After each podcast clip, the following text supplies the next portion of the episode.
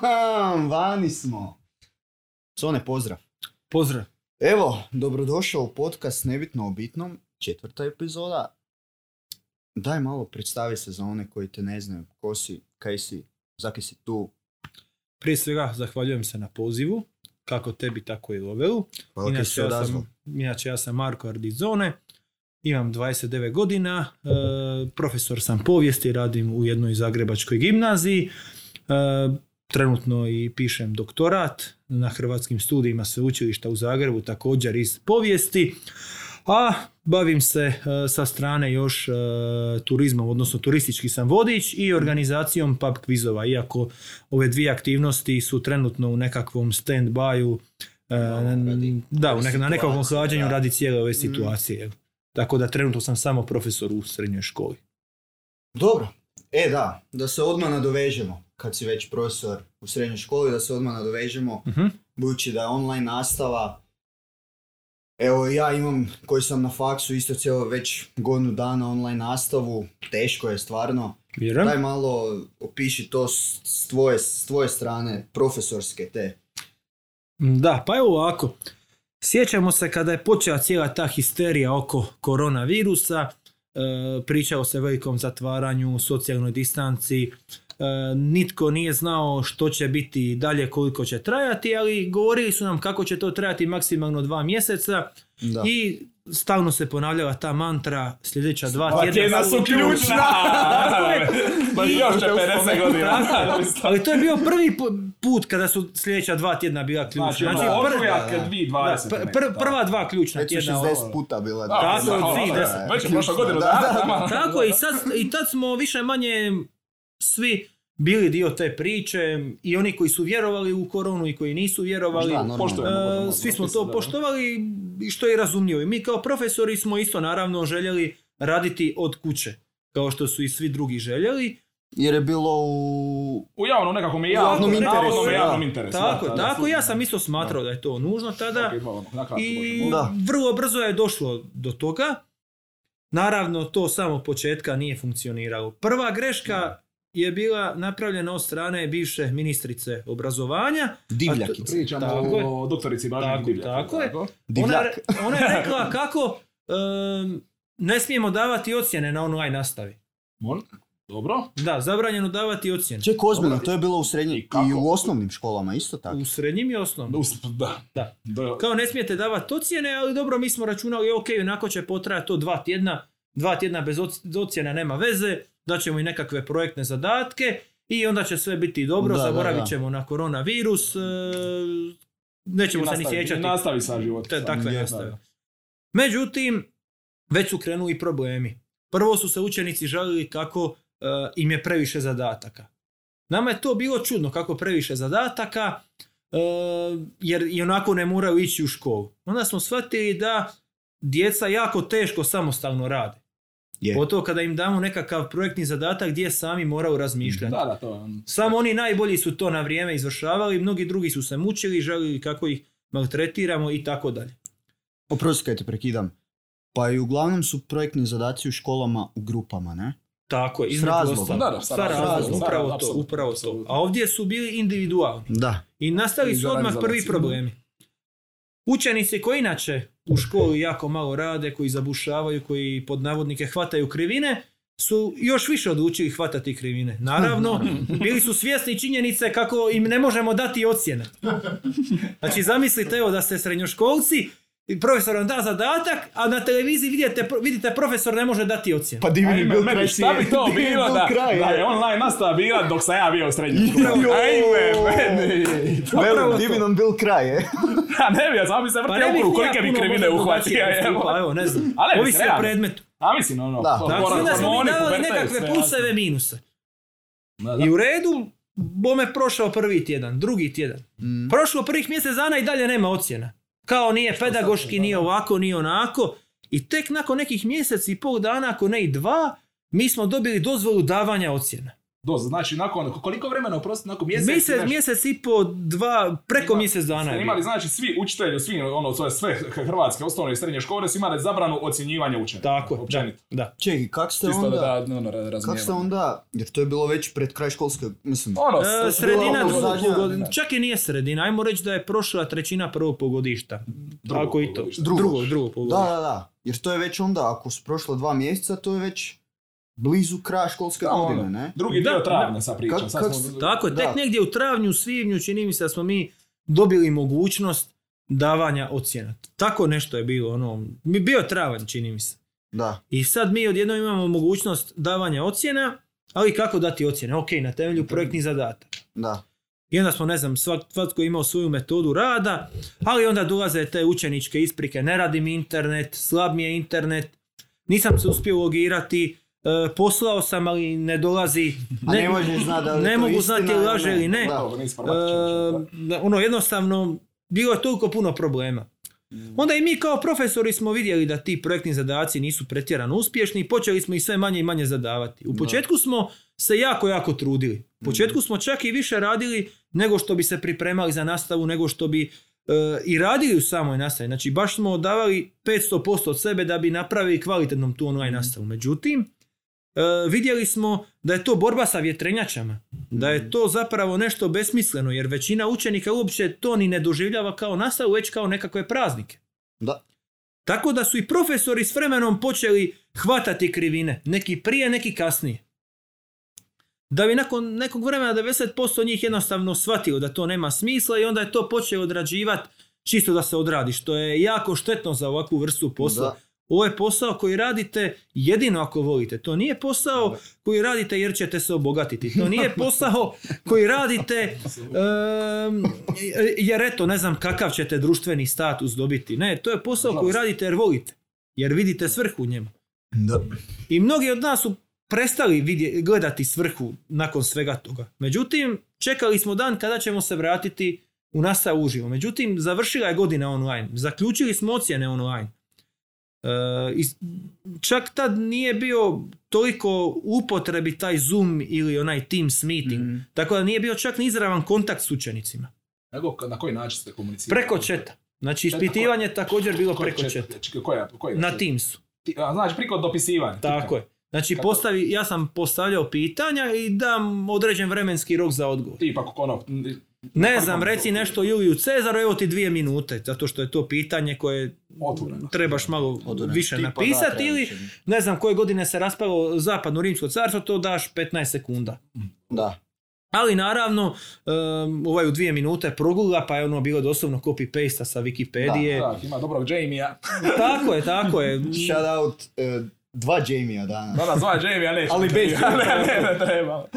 A, tu, tu i vidite koliko neki učenici ne znaju ni prepisivati zapravo. A, nisu- Oni malo snalažljiviji su, snalažljiviji su to odlično iskoristili. Da, da. Međutim, Ne, to ovi koji ne vole učiti, oni su snalažljiviji. Da, inače. da, da. I oni, i oni brže copy-paste, ne? pa Ovi- i ovi- ima jednih i drugih primjera. Ozbiljno? A mi Ima, ima. ovisi o informatičkom koji pismo. Neki su jednostavno Da, toliko da. ljeni da...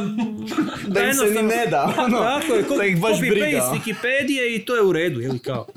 I tako je završila godina, kako tako, ocjene su se dijelile šakom i kapom u svakoj Ima školi. jedno pitanje Da. samo vezano za završetak godine. Da li, je, da li je bilo dozvoljeno da, da tako izrazim bacati ljude na popravni, to jest djecu? E, ovako, Kako- kako je- kako je- čini mi se da je ministrica dala preporuku da se učenici ne bacaju i dozvoljene su bile četiri jedinice na polugodištu. A sa, E, inače, na kraju godine, pardon. A inače su dvije. Dvije, tako je. Četiri jedi- Četiri Tako. negativne ocjene si mogao... Ako a, morate imati pet negativnih ocjena kako biste ponavljali godinu, a i savjetovala je ministrica, to je dala preporuku, izdala preporuku, kako bi bilo bolje uopće ne bacati učenike. Da. Da, da. A te preporuke su vam nešto kao ove preporuke stožera. Kao, pre- preporučeno je da nosite maske, preporučeno je ovo, preporučeno je ono, ali nije preporučeno nego morate to Da, raditi. da, baš to, ono, kao to, to, to može pre, O takvim preporukama Da, da, da. se radi. I tako su mi svi shvatili i ovu preporuku ministarstva. I više manje smo je slijedili. Ja, ne znam, A nemaš druge, da. ne znam baš puno primjera da je netko bacao učenike tijekom te online nastave. No dobro. Došla matura. Prvo vrijeme su nas uvjeravali kako je online nastava efikasna, kako je jednako dobra kao i prava Ne, nastava. Ne, ne bre biti. Ko to, ko to vas? Iz ministarstva. Aha, da. Onda je bila ona nekakva škola na trećem, isto koja nije bila čak toliko loša, ali mislim da ni jedan učenik nikad nije pratio ni pogledao. Mislim, Osim, osim ako Ne, bi, to- bi ga eventualno roditelji ono prisilili da sjedi na kauču, ali ne znam, ali ni za, na mobitelu. ne znam ni za takve Ali slučajeve. evo, evo. teoretski, kažem, teoretski, Teoretski, jedina, jedina da. varijanta. Da, Ali kaj se tiče sadržaja, čak je bilo ok. To, ma, Pa to onako, ok, kako, kako koji predmet, kako koji problem- profesor, da. Nije pa problem, Ne, ne, neću govoriti ništa loše o kolegama faktora, koji su da. to radili, Da. jer vidim da su uložili veliki trud u to. Ne, to da. Međutim, uvjeravali su nas kako je to sve kvalitetno. I onda je došla matura i u zadnji čas su se ipak odlučili da u maturu neće ulaziti gradivo drugog polugodišta četvrtog razreda, odnosno gradivo koje su maturanti imali online. Iz bilo kojeg predmeta. A, da, iz bilo kojeg predmeta. Pa kako je bilo kvalitetno Da, ako ako sad ne odjednom u- u- to ne ulazi. u maturu. Znači, očito se to, situacija tako, očito bila. to se nije dobro odradilo. Da. Tako se sjećam, evo ja sam bio dežuran na nekoliko matura i pisao bi, rješavate sve zadatke, osim ne znam, 5, 6, 8, 13, 56, znači sve, svih onih zadataka koji e, su e, uključivali četvrti razred srednje škole drugo Mm. polugodište. Tako da praktički oni koji su stvorili online nastavu su priznali da ona nije pr- nastava u pravom smislu, Da. već nekakav jeftin i loš su, surogat nastave, Da. nekakva jeftina imitacija Da. nastave. Dobro, ako ja mogu vam reći nekako ono, da, da kao kažem nekakav rezime iz ovoga što si si rekao izvući, pa potvrdi ako sam Mhm. dobro shvatio, znači možemo se složiti znači da je utjecaj na neku kvalitetu nastavnog procesa, odnosno na količinu znanja koju su učenici o, te generacije izvukli iz dotičnog polugodišta, da je bio izrazito negativno. Ono, odnosno da, da je ta Tako. generacija učenica osta, učenika i učenica ostala znatno zakinuta po Tako. pitanju znanja u odnosu komparativno sa svim ostalim generacijama prije. Ostali su zakinuti, Da. ali mislili smo da je tada priča gotova. Gotova je godina, ispratili smo koronu, gotovo je, evo izbori, svi se grle, super, e, pobjedili smo koronu, jeli, kako kažu određeni. Up. I međutim dođe deveti mjesec, morate s maskama u školu. Kakve sad maske? Morate. E, izrazito je teško držati predavanje pod maskom. Sve, brzo se uspušete, Mhm. e, osuši vam se grlo, Mhm. e, kad kad vas učenici ne čuju, ok, ja imam ja glas pa me čuju, no ja često ne čujem učenike, pogotovo one koji su tih. Ja vidim da oni gube koncentraciju, da im je teško disati po tim maskama. I to je prva katastrofa bila, znači te maske.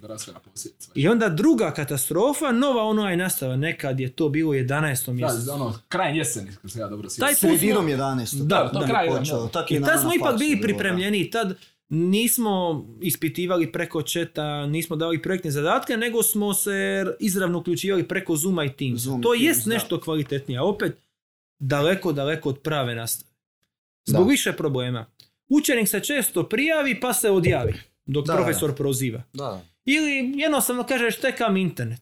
I kao što ti dokazati. Nikad, ti nema šanse. Roditelj će to uvijek opravdati, jer roditelj je vjerojatno tko zna gdje, na poslu, Da, vamo da. ili tamo. Ni on ne može znati. Da, Ni on ne može da znati. imate neki hakerski tim koji bi to provjeravao. Da, da, da, se da, dešava. kako da ne.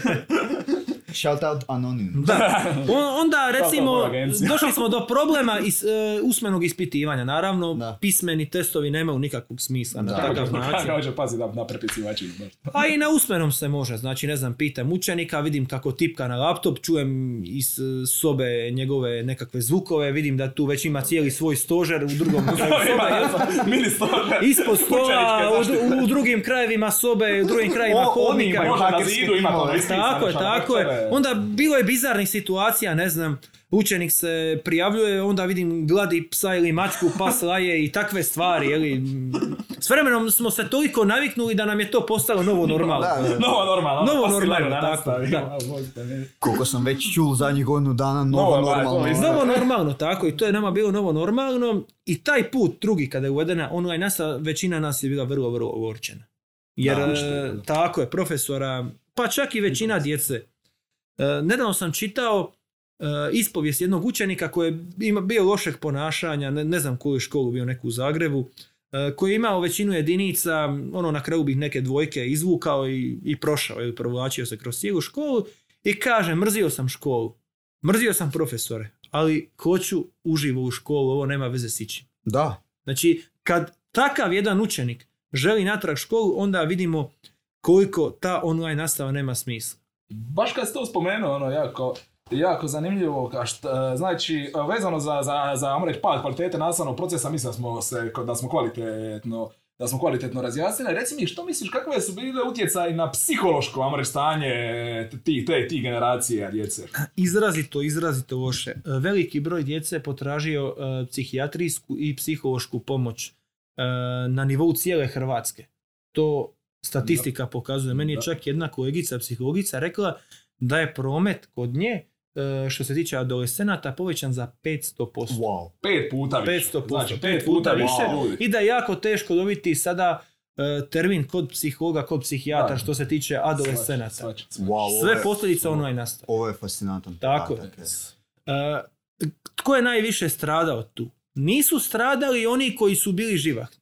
Živahno dijete, društveno dijete se snašlo i u ovakvim uvjetima. Ono će otići igrati nogomet. Da. Ono će neće otići u disco klub, nego će otići pit na Jarun, otići će pit e, na kod HNK, otići će pit kod Ribnjaka, otići će e, igrat PlayStation kod Čakovec. nekoga. Nije bitno, u Čakovec, eto. E, dijete koje općenito ima problema sa socijalizacijom. Da. Dijete kojem je škola ključni faktor socijalizacije Su će jako loše proći. Tako oni su se još povukli, više da. povukli u taj neki svoj svijet i pali u depresiju. Mhm. Aneksioza, Takvoj djeci je Da. puno teže bilo i mnogi su bili gurnuti preko ruba. I to je jedna od najštetnijih posljedica te nastave. Bez obzira na to što su oni dobili puno manje znanja, ehm, što su izgubili sve maturalne večeri, sve maturalce, terenske nastave, oni su to sve izgubili. Cijelu Cijelo zapravo. zapravo Tako. odraz, jedan dio odrastanja. cijelo- Jedan dio odrastanja su izgubili. ono, Plus, godine. Jer Stradao dvije- im je Dvije zdravlje. godine, Dok- dvije godine u tim godinama je strašno. To je strašno, dvije godine, općenito bilo koje godinama je puno, ali pogotovo u tim pogotovo u godinama. O tome se jako malo priča. E, o tim štetnim posljedicama. Je. I onda se čovjek zapita, mi mjerama kao štitimo stanovništvo, a evo, a ne možemo zaštititi one o kojima ovisi budućnost naše zemlje, našeg društva. Uništavamo ih na toj nekakvoj mentalnoj razini. Pa čak i fizičkoj da. razini. E, I taj problem pretilosti djece. Mm. Što su se mnogi prestali baviti sportom, zatvorili su teretane, Zabranili su, e, zabranili su e, grupne sportove. Grupne sportove, da. Postoji određen broj djece koji su roditelji morali nagovarati da treniraju uvijek, koji nisu imali nekakvu veliku motivaciju. Ta motivacija je sada još više splasnula Mhm. u trenucima Da, korone. samo je opravdanje, da, da, da Tako je, tako da radi se i o fizičkim posljedicama, ne samo psihičkim. I to je strašno kakva se šteta djeci. Da, slažem. I ne samo s time, nego i sa tim maskama kada je bila šk- e, ta škola uživo.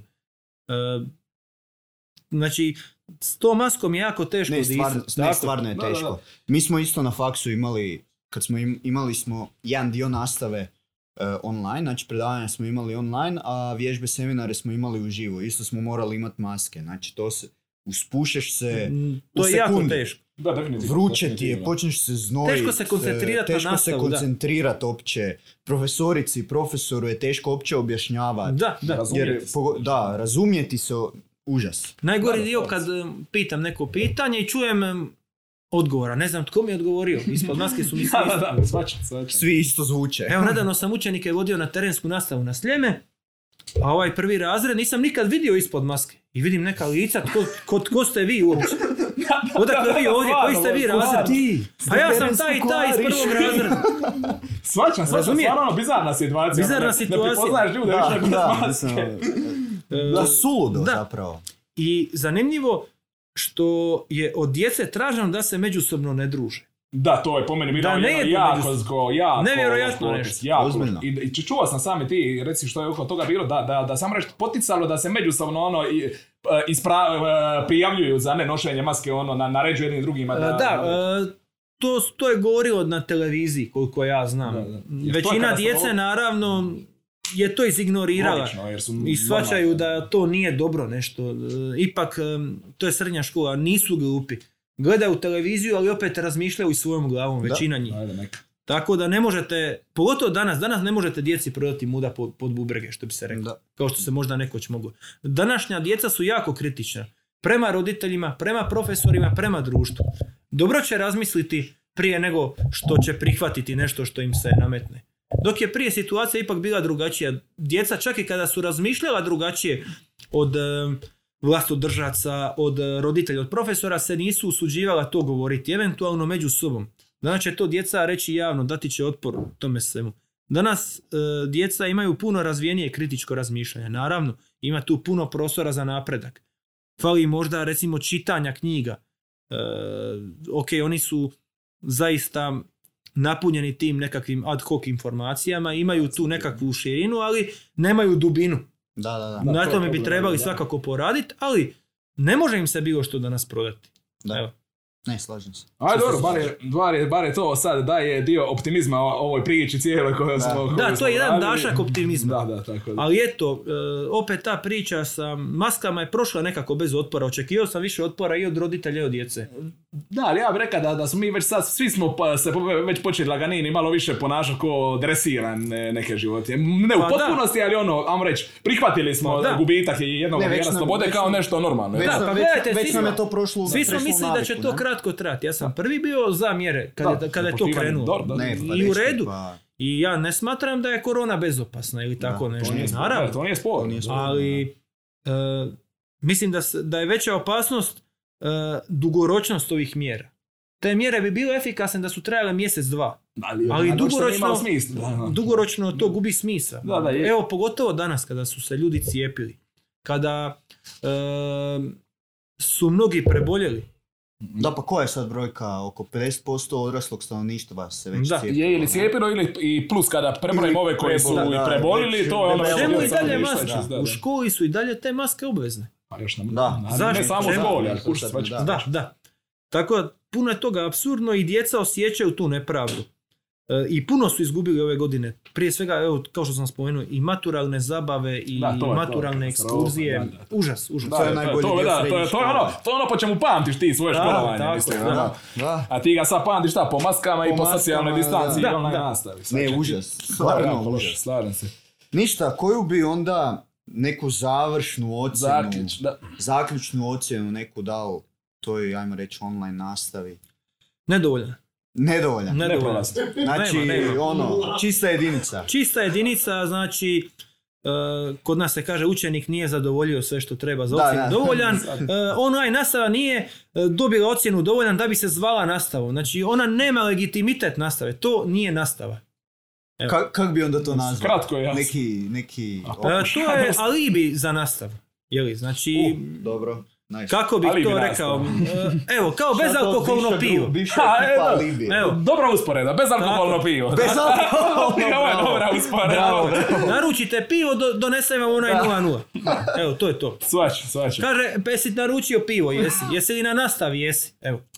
Svač. Da, ne. Ja, ja Ne. sam razvoj Ne, per, per, odlična per, perfektno. analogija, odlična Perfektno, analogija. perfektno. Odlična. Ja, ja još rekao, ono, dogodilo nam se i ne ponovilo se. Mislim, Upravo iako, to, upravo iako to. mislim da su sad postavljeni neki, ono, da tako kažem, parcijalno opasni presedani vezano. Zato je sad, sad će se u nekim puno blažim okolnostima bi se moglo prijeći na takav oblik nastave ili nečega drugoga, jer su se, ajmo reći, nekakvi e, stvari se prvi put dogodile i sad Toga, i znamo da kole- je toga ja i kolege se e, jako, jako bojimo. Da ne bi sada ta online nastava postala češća, ne znam. Sad Da- je da- da zbog pandemije, jesen sutra će biti, ne znam, zbog Sezone ekološkog, gripe ili nešto. sezone gripe, zbog ekološkog onečišćenja, eto, ne znam. Da, mislim, ono, Nemojte se čuditi, i to se danas spominje kao Ne, pa mogućnost. kak, Da, da, svijet ide, uopće se ne Manje plinova, evo, kao. Da, da, pa ima, ima jedan jaki ovaj tu e, zeleni lobby koji zagovara mjere koji to. zato tvrdi da je, da je to u, ono, u, eko, u, u, u smislu ono, zaštiti te okoliša planeta Zemlja. Tako je, tako je. U, ta- u tu zaštitu okoliša oni su spremni zapravo uvrstiti sve. Ajmo, uni- hajdemo do kraja uništiti ekonomiju i I Pa da, tvornice, Ono, ljude. šuma će cvjetat. Ne znam, vrijeme, pol, pol, pota je sigurno ekologija bila zaštićena. Ja sam u to ono uvjeren. društvo, Ja da. sam u to uvjeren da nije nitko onečišćivao okoliš. U pol to je- doba, ja, ja sam apsolutno. Isto proizvodnja proizvodnja smeća, plastike, da nije bilo nelegalnog odlaganja, pa da. Ne, Sve, to je- sve je bio razgradivo. Da, da. To je naslov jednog šort, e, šorca. Ajmo uništiti ekonomiju da šuma procvjeta. Uništiti Ne, ekonomiju je. Mislim da je najisplativije za okoliš da svi živimo u špiljama, da živimo sakupljački, nomadski. Čak i poljoprivreda možda nije skroz dobra, ne znam Možemo, ako pretjeramo, možemo i crpiti tipa u Sahari, koliko sjećam, ono, ono, mi, mi mislim da, da ono, do davne povijesti da su jedan dio je pretvorili u pustinju, jer prije je bila puno plodnija, jer se pretjerano iscrpljivali, čas sa ono primitivnom poljoprivredom. Tako da ono, ono, lovci, sakupljači, priko toga To ne, ne to, isplati. to je to, treba držati do tih ekoloških standarda. Moramo se stopiti s prirodom. A, dosta. Da, da, upravo to, ali ima zaista danas grupacije u svijetu koje su to pretvorile u ozbiljnu političku agendu. Je. Ideologiju, da. I Zato- zato velim, imaju veliki broj pobornika, nažalost, i među mladima. Da, to sam Ne, hoću, to, da, to je zastrašuje. Da, to je, to je, da, zastrašuje. Znači, naše godište, znači ono 99. mlađe, Da, to je užas koliko puno ljudi preferira, na primjer, možemo i tako. tako dobro, Između ostalog, neke- između izme- ostalog. između ostalih, da. ali Postoji i ta pro- pro- problematika je puno prije nego što je možemo nastaviti. upravo to, upravo to. Oni su samo e, zapravo produkt To je klimaks cijele te priče. koji se dešava. Oni su da, samo da, podružnica cijele te priče, kao što je KPU bila podružnica Kominterne. da. Da, da. Znači, oni nisu stvorili cijelu tu priču, Da. nego su samo dio toga. Da. Nego kad smo, kad smo sad malo počeli spominjati to KP, J, e, Kominterna i takve neke pojmove, možemo se malo dotaknuti tvoje, tvoje ove primarne struke, ti si ono, mislim, ono, učitelj, ali budemo precizni, učitelj povijesti, to je profesor profesor povijesti. povijesti. i doktorant na hrvatskim studijima, Tako vrlo, koliko, koliko znam, vrlo je uspješan.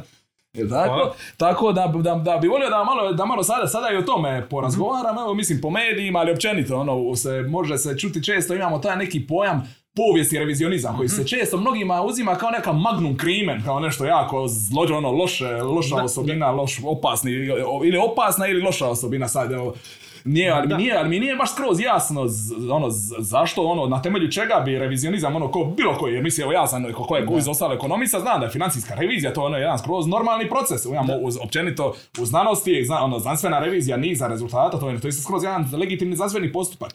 Pa možeš ti meni objasniti onda po čemu je taj povijest revizionizam, ono, toliko poseban, odnosno što on, i što on zapravo predstavlja, bi ti mogao objasniti, ne meni, nego svima nama. Malo ću Da, ići u širinu, valjda nećete zamjeriti. evo ga, uzmi si koliko treba vremena. E, U današnjem hrvatskom društvu, ako želite nekoga difamirati, koristite e, prvu riječ difamacija, to je fašizam. Ne slažete se s nekim, kažete mu da je fašist. Ne morate mu objašnjavati, Da, da, nego da. on je fašist i gotovo. O tome smo pričali Oh, da. Tako je, tako je. broj. Ili e, on je ustaša, ustaški povjesničar, Dobro, fašistički ovisno o- povjesničar. O kojem kontekstu se ne slažete. Tako je, ali da. ovisi, da, da. ali to se često koristi kao difamacija. Da. I to je prva, prvi oblik difamacije, najčešći. No, visoko drugo mjesto zauzima taj povijesni revizionizam. Netko se ne slaže s vama, on vas optuži da ste povijesni revizionist. Ali I to- onda, to onda kao- se mnogima ehm, diže dlaka na koži, ono, povijesni revizionizam, to je ono nešto grozno, nešto mračno. zašto? Zašto? Zamišlja, zamišljate naciste, fašiste kako ne znam, pale knjige i pišu Nove, nove. pišu nove revidije. Tako tako Mislim, ali to mi uopće nema smisla. Tako se to predstavlja. A onda ulazite u samu etimologiju pojmova i vidite što je zapravo povijesni revizionizam.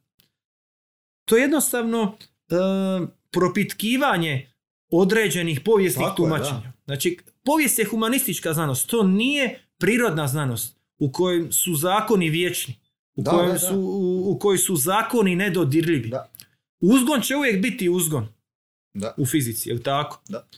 Kad govorimo o samoj povijesti, e, mi jedan povijesni dokument možemo tumačiti na više načina. Tako je, da. Apsolutno. Da. Pet različitih povjesničara može ga tumačiti na, Na pet, pet različitih različitih načina. Možda i više.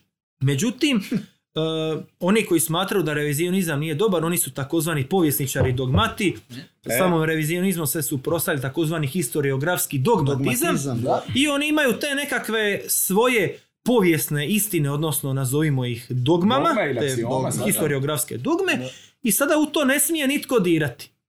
I tko god takne u to, on je revizionist. A revizionizam je po njima automatski nešto loše. Ali to ne mora biti nešto loše. Radi se samo o propitkivanju nečega. Jer s vremenom na- e, nastaju novi dokumenti koji su dugo vremena bili skriveni, koje niste mogli pronaći. Pa čak i iste dokumente možete e, s vremenom tumačiti na drugačiji način. Ovisi Da, kad dobiju neki novi vremena. kontekst. Tako ono, je, jer s vremenom e, može upasti u neki novi kontekst e, smjenom zapravo glasodržaca, smjenom Da. političkog, Da. e, promjenom političkog uređenja. I, vi možete tako, tak- također u nekakvom skroz drugom kontekstu gledati nekakav dokument koji ste e, prije 50 godina gledali na jedan način. Kažem, sada možete ga gledati skroz na drugi način. Da ne pričamo o tome kako možete i naći nove dokumente. I to je povijesni revizionizam. I povijest e, uvijek treba biti podložna reviziji. A?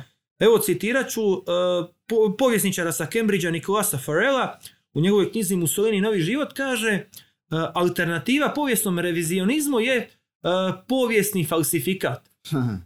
On je napisao jednu jako, jako dobru studiju Mussoliniju u kojem ga je prikazao puno pozitivnije nego što su ga inače povjesničari prikazivali. Nije on veličao, Veličao fašizam. fašizam, Naravno, da. čovjek je Irac, jeli, radi u, Da. u Engleskoj na sveučilištu, znači ako netko će sad reći to je sigurno neki tamo fašist crni, nije. nije. Da, da. To često bude, ne. E, Često kad e, pričam sa povjesničarima e, dogmatima, oni kad se često nadovežu na to kad spomenem nekakvog povjesničara, ah, to je neki fašist. Da, da, samo ga etiketiraju i Da, Da, ja to je fašist i 50%, gotovo. Da, pa je fašist 50% revizionist rasprave gotovo. gotovo. tako da. Pa evo nije, čovjek je, taj Nikolas Farrell, profesor na Cambridgeu, baš je napravio opsežnu studiju u kojem je puno pozitivnije opisao Mussolinija nego dosadašnji povjesničari. Naravno, daleko od toga da on veliča njega ili fašističku Da, da, da, ideologiju. Ali ga je pokazao u puno pozitivnijem svijetu. Humanizirao ga je. Što je nešto što praktički ne smijete činiti u historiografiji. Humanizirati Hitlera, Pavelića, Mussolinija. Dogmatskoj historiografiji. Tako je, tako je. da, da, da. Tako je, znači to je vrlo opasno. Zabranjeno. Tako je, tako je, preporučujem tu knjigu i on baš kaže, alternativa povijesnom revizionizmu je povijesni falsifikat. I daje baš niz zanimljivih informacija koje nevjerojatno zvuče, tipa izvlači podatak kako je u fašističkoj Italiji, znači u razdoblju od dolaska Mussolinija na vlast do e, početka drugog svjetskog rata, manje ljudi osuđeno na smrtnu kaznu nego u Francuskoj i Engleskoj, koje su bile demokratske zemlje u istom razdoblju. Liberalne demokratske zemlje. Tako, liberalne demokratske zemlje su više ljudi osudile na smrt nego talijanski fašistički režim. To je činjenica. I on tu činjenicu potkrepljuje arhivskim dokumentima. Da, to je Da. kvantitativna čist činjenica. To je primjer povijesnog revizionizma.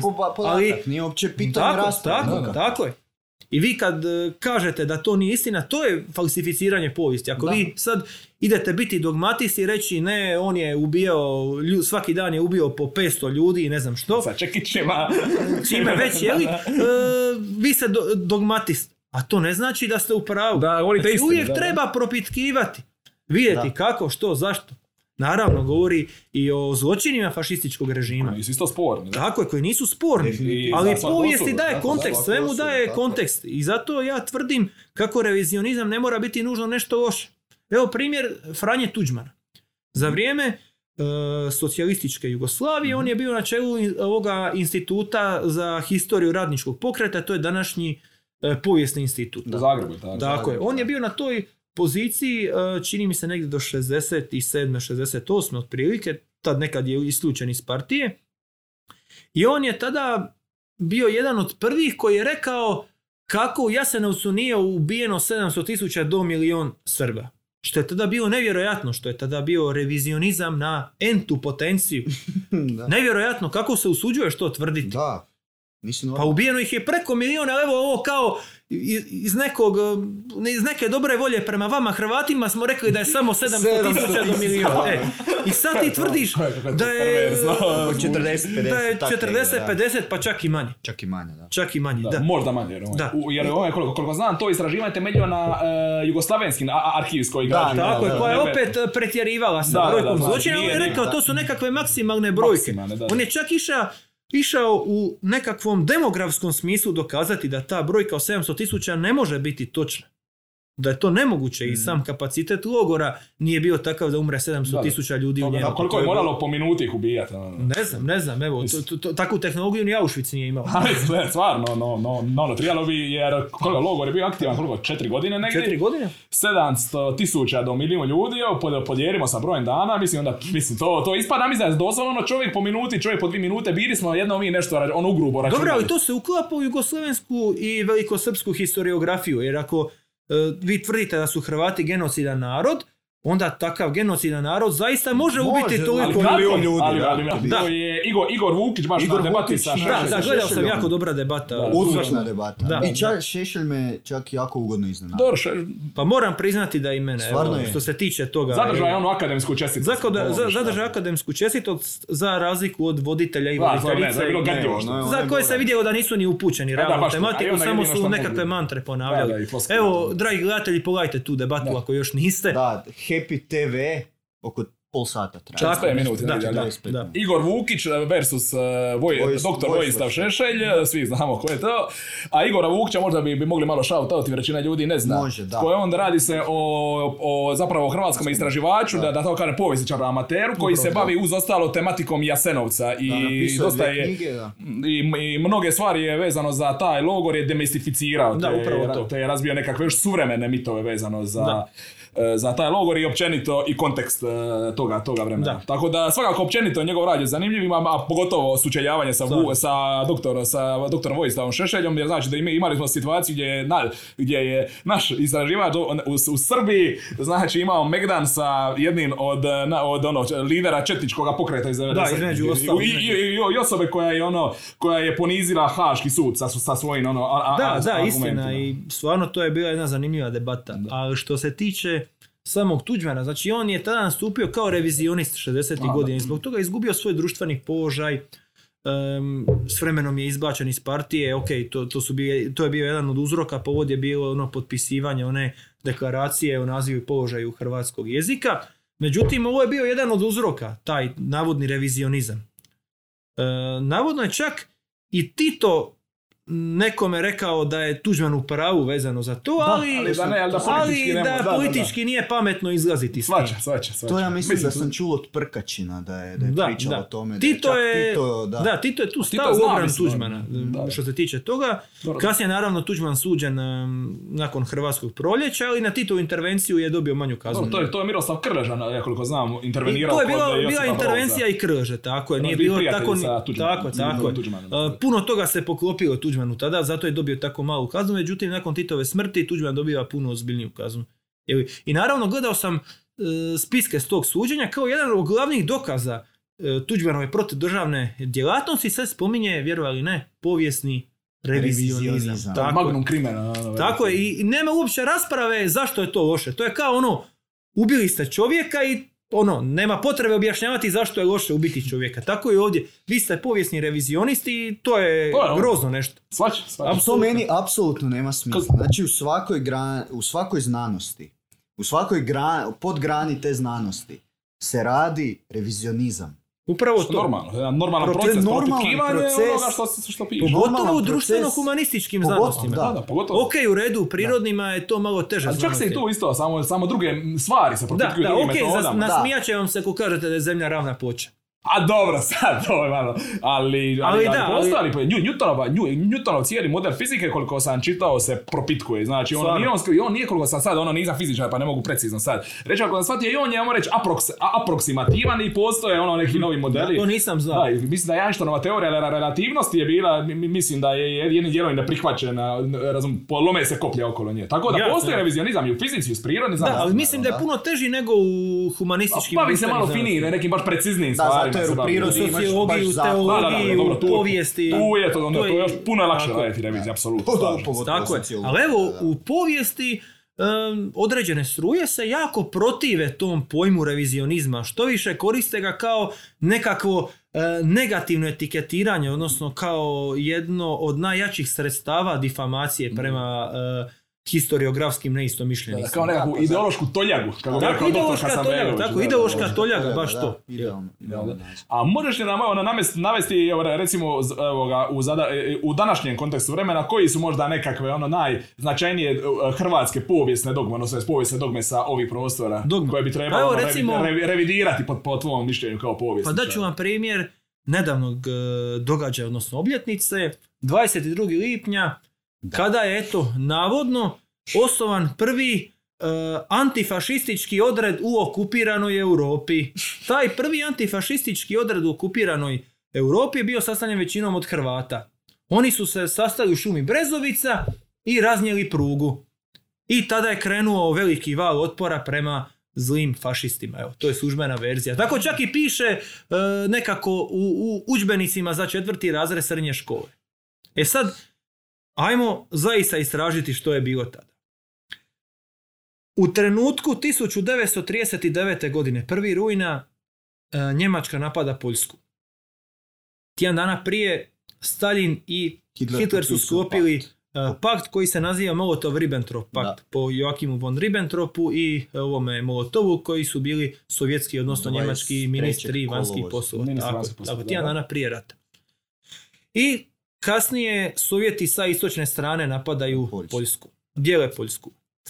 Tito tada kominterni piše, čiji je praktički agent bio, kako se radi o prosperitetu i bratstvu 200 milijunskog naroda. Znači, govori o invaziji na Poljsku kao nečemu pozitivnom. Nema sad nekakve osude fašizma ili nečega. Ne, to je super. Napadnuta je jedna... intervencija sam čitao nešto. Da, intervencija, napadnuta je jedna reakcionarna kapitalistička država poput Poljske i, su, Katolička, i katolička i super je što su je napali Njemci i Sovjeti, jer nema Da, da. tu dvojbe. Doveli su je u red, sad je, sad je njima, Tako, oni su njih tako. oslobodili zapravo od, Tako. samih sebe. Upravo to. da? I prolaze dvije godine, dolazi 10. travanj 1941. Njemci ulaze u Zagreb nakon što su praktički e, smrvili vojsku e, Kraljevine Jugoslavije. I Slavko Kvaternik. Slavko Kvaternik proglašava NDH. Komunisti su pa rezervirani prema tome. Ne gledaju to kao nešto nužno loše, a Da. ne baš kao ni nešto dobro. Čekaju. E, čak su postojali kontakti između Sovjeta i jugoslavenskih komunista, odnosno hrvatskih komunista, e, u kojima se raspravljalo o mogućnosti osnivanja komunističke partije Hrvatske. Tada je postojala KPU, komunistička partija Jugoslavija, s obzirom na tada nastala NDH, koja je bila e, fašistički, odnosno nacistički saveznik, a na, Njemci su tada bili u jako dobrim odnosima sa Sovjetskim savezom. Mislim da je, da je fakto dio saveza, ono, širega, Praktički, širega saveza. praktički, da, da. I De tada se gledalo na zbližavanje Sovjetskog saveza i NDH i na mogućnost stvaranja nekakve e, Hrvatske komunističke partije koja će biti neovisna o Jugoslavenskoj. E, Svi ti jugoslavenski komunisti nisu rekli riječ protiv fašista. Da. Fašizam im nije smetao. Došao je 21. lipanj, fašizam sve u redu. Nema, nema problema s fašizmom. Međutim, 22. lipnja operacijom Barbarossa, e, kada Njemačka napada Sovjetski savez, odjednom fašizam je problem. Oni su protiv fašizma, ali oni nisu se e, spojili u nekakav odred, ti sisački komunisti i komunisti okolice Siska. Oni su se sastali i rekli su situacija nije dobra, e, Njemačka je napala Sovjetski savez, pa, e, pakt je pukao, e, moramo zauzeti drugačiji stav, naši životi su sada ugroženi, ne možemo normalno živjeti u gradu, moramo pobjeći u šumu. Kraj priče. Nema nikakvog miniranja pruge, nema nikakvog stvaranja odreda.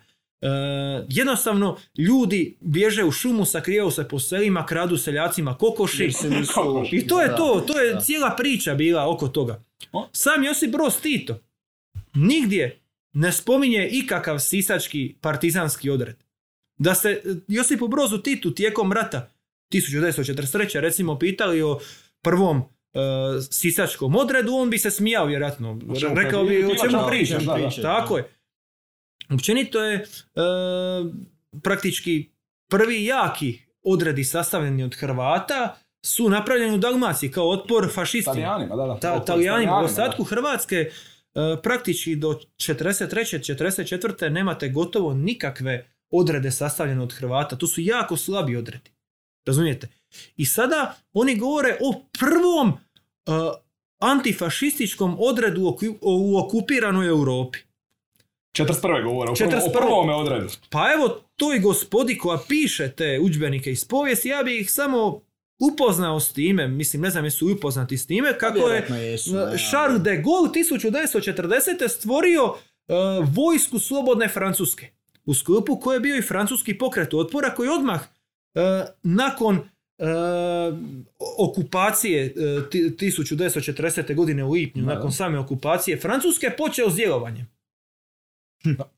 Koliko sam- Godinu dana prije ovoga prvoga u Europi. sam čitao, bio je neki, bio je nekakav i u Poljskoj pokret otpora. Tako je, tako je. Postojali su pokreti otpora dvije gotovo svagdje. prije, to dvije godine prije. Koji, I to pokreti otpora koji nisu imali veze s komunistima. Da, da, koji su bili ono, Mislim, o- ono, realni, po, Da. pravi I pokret, ta prirodni pokret. priča oko te vojske slobodne Francuske isto pretjerana. To je bila realno slaba vojska, ali je e, bila kakva takva Bila vojska. postojala, je postojala, postojala, je, postojala. postojala je prije Da, svega. Ali, znači, mi ovdje... Ne možemo uspoređivati 70 ljudi koji bježe u šumu za svoj život, koji niti planiraju ikakve akcije protiv okupatora, protiv fašista. Znači oni samo bježe za svoj život, to je njihov cilj. A ovdje imamo nešto ipak ozbiljnije. Ne dovoljno jako da uzurpira njemačku okupacijsku vlast u Francuskoj, ali ipak nešto puno ozbiljnije.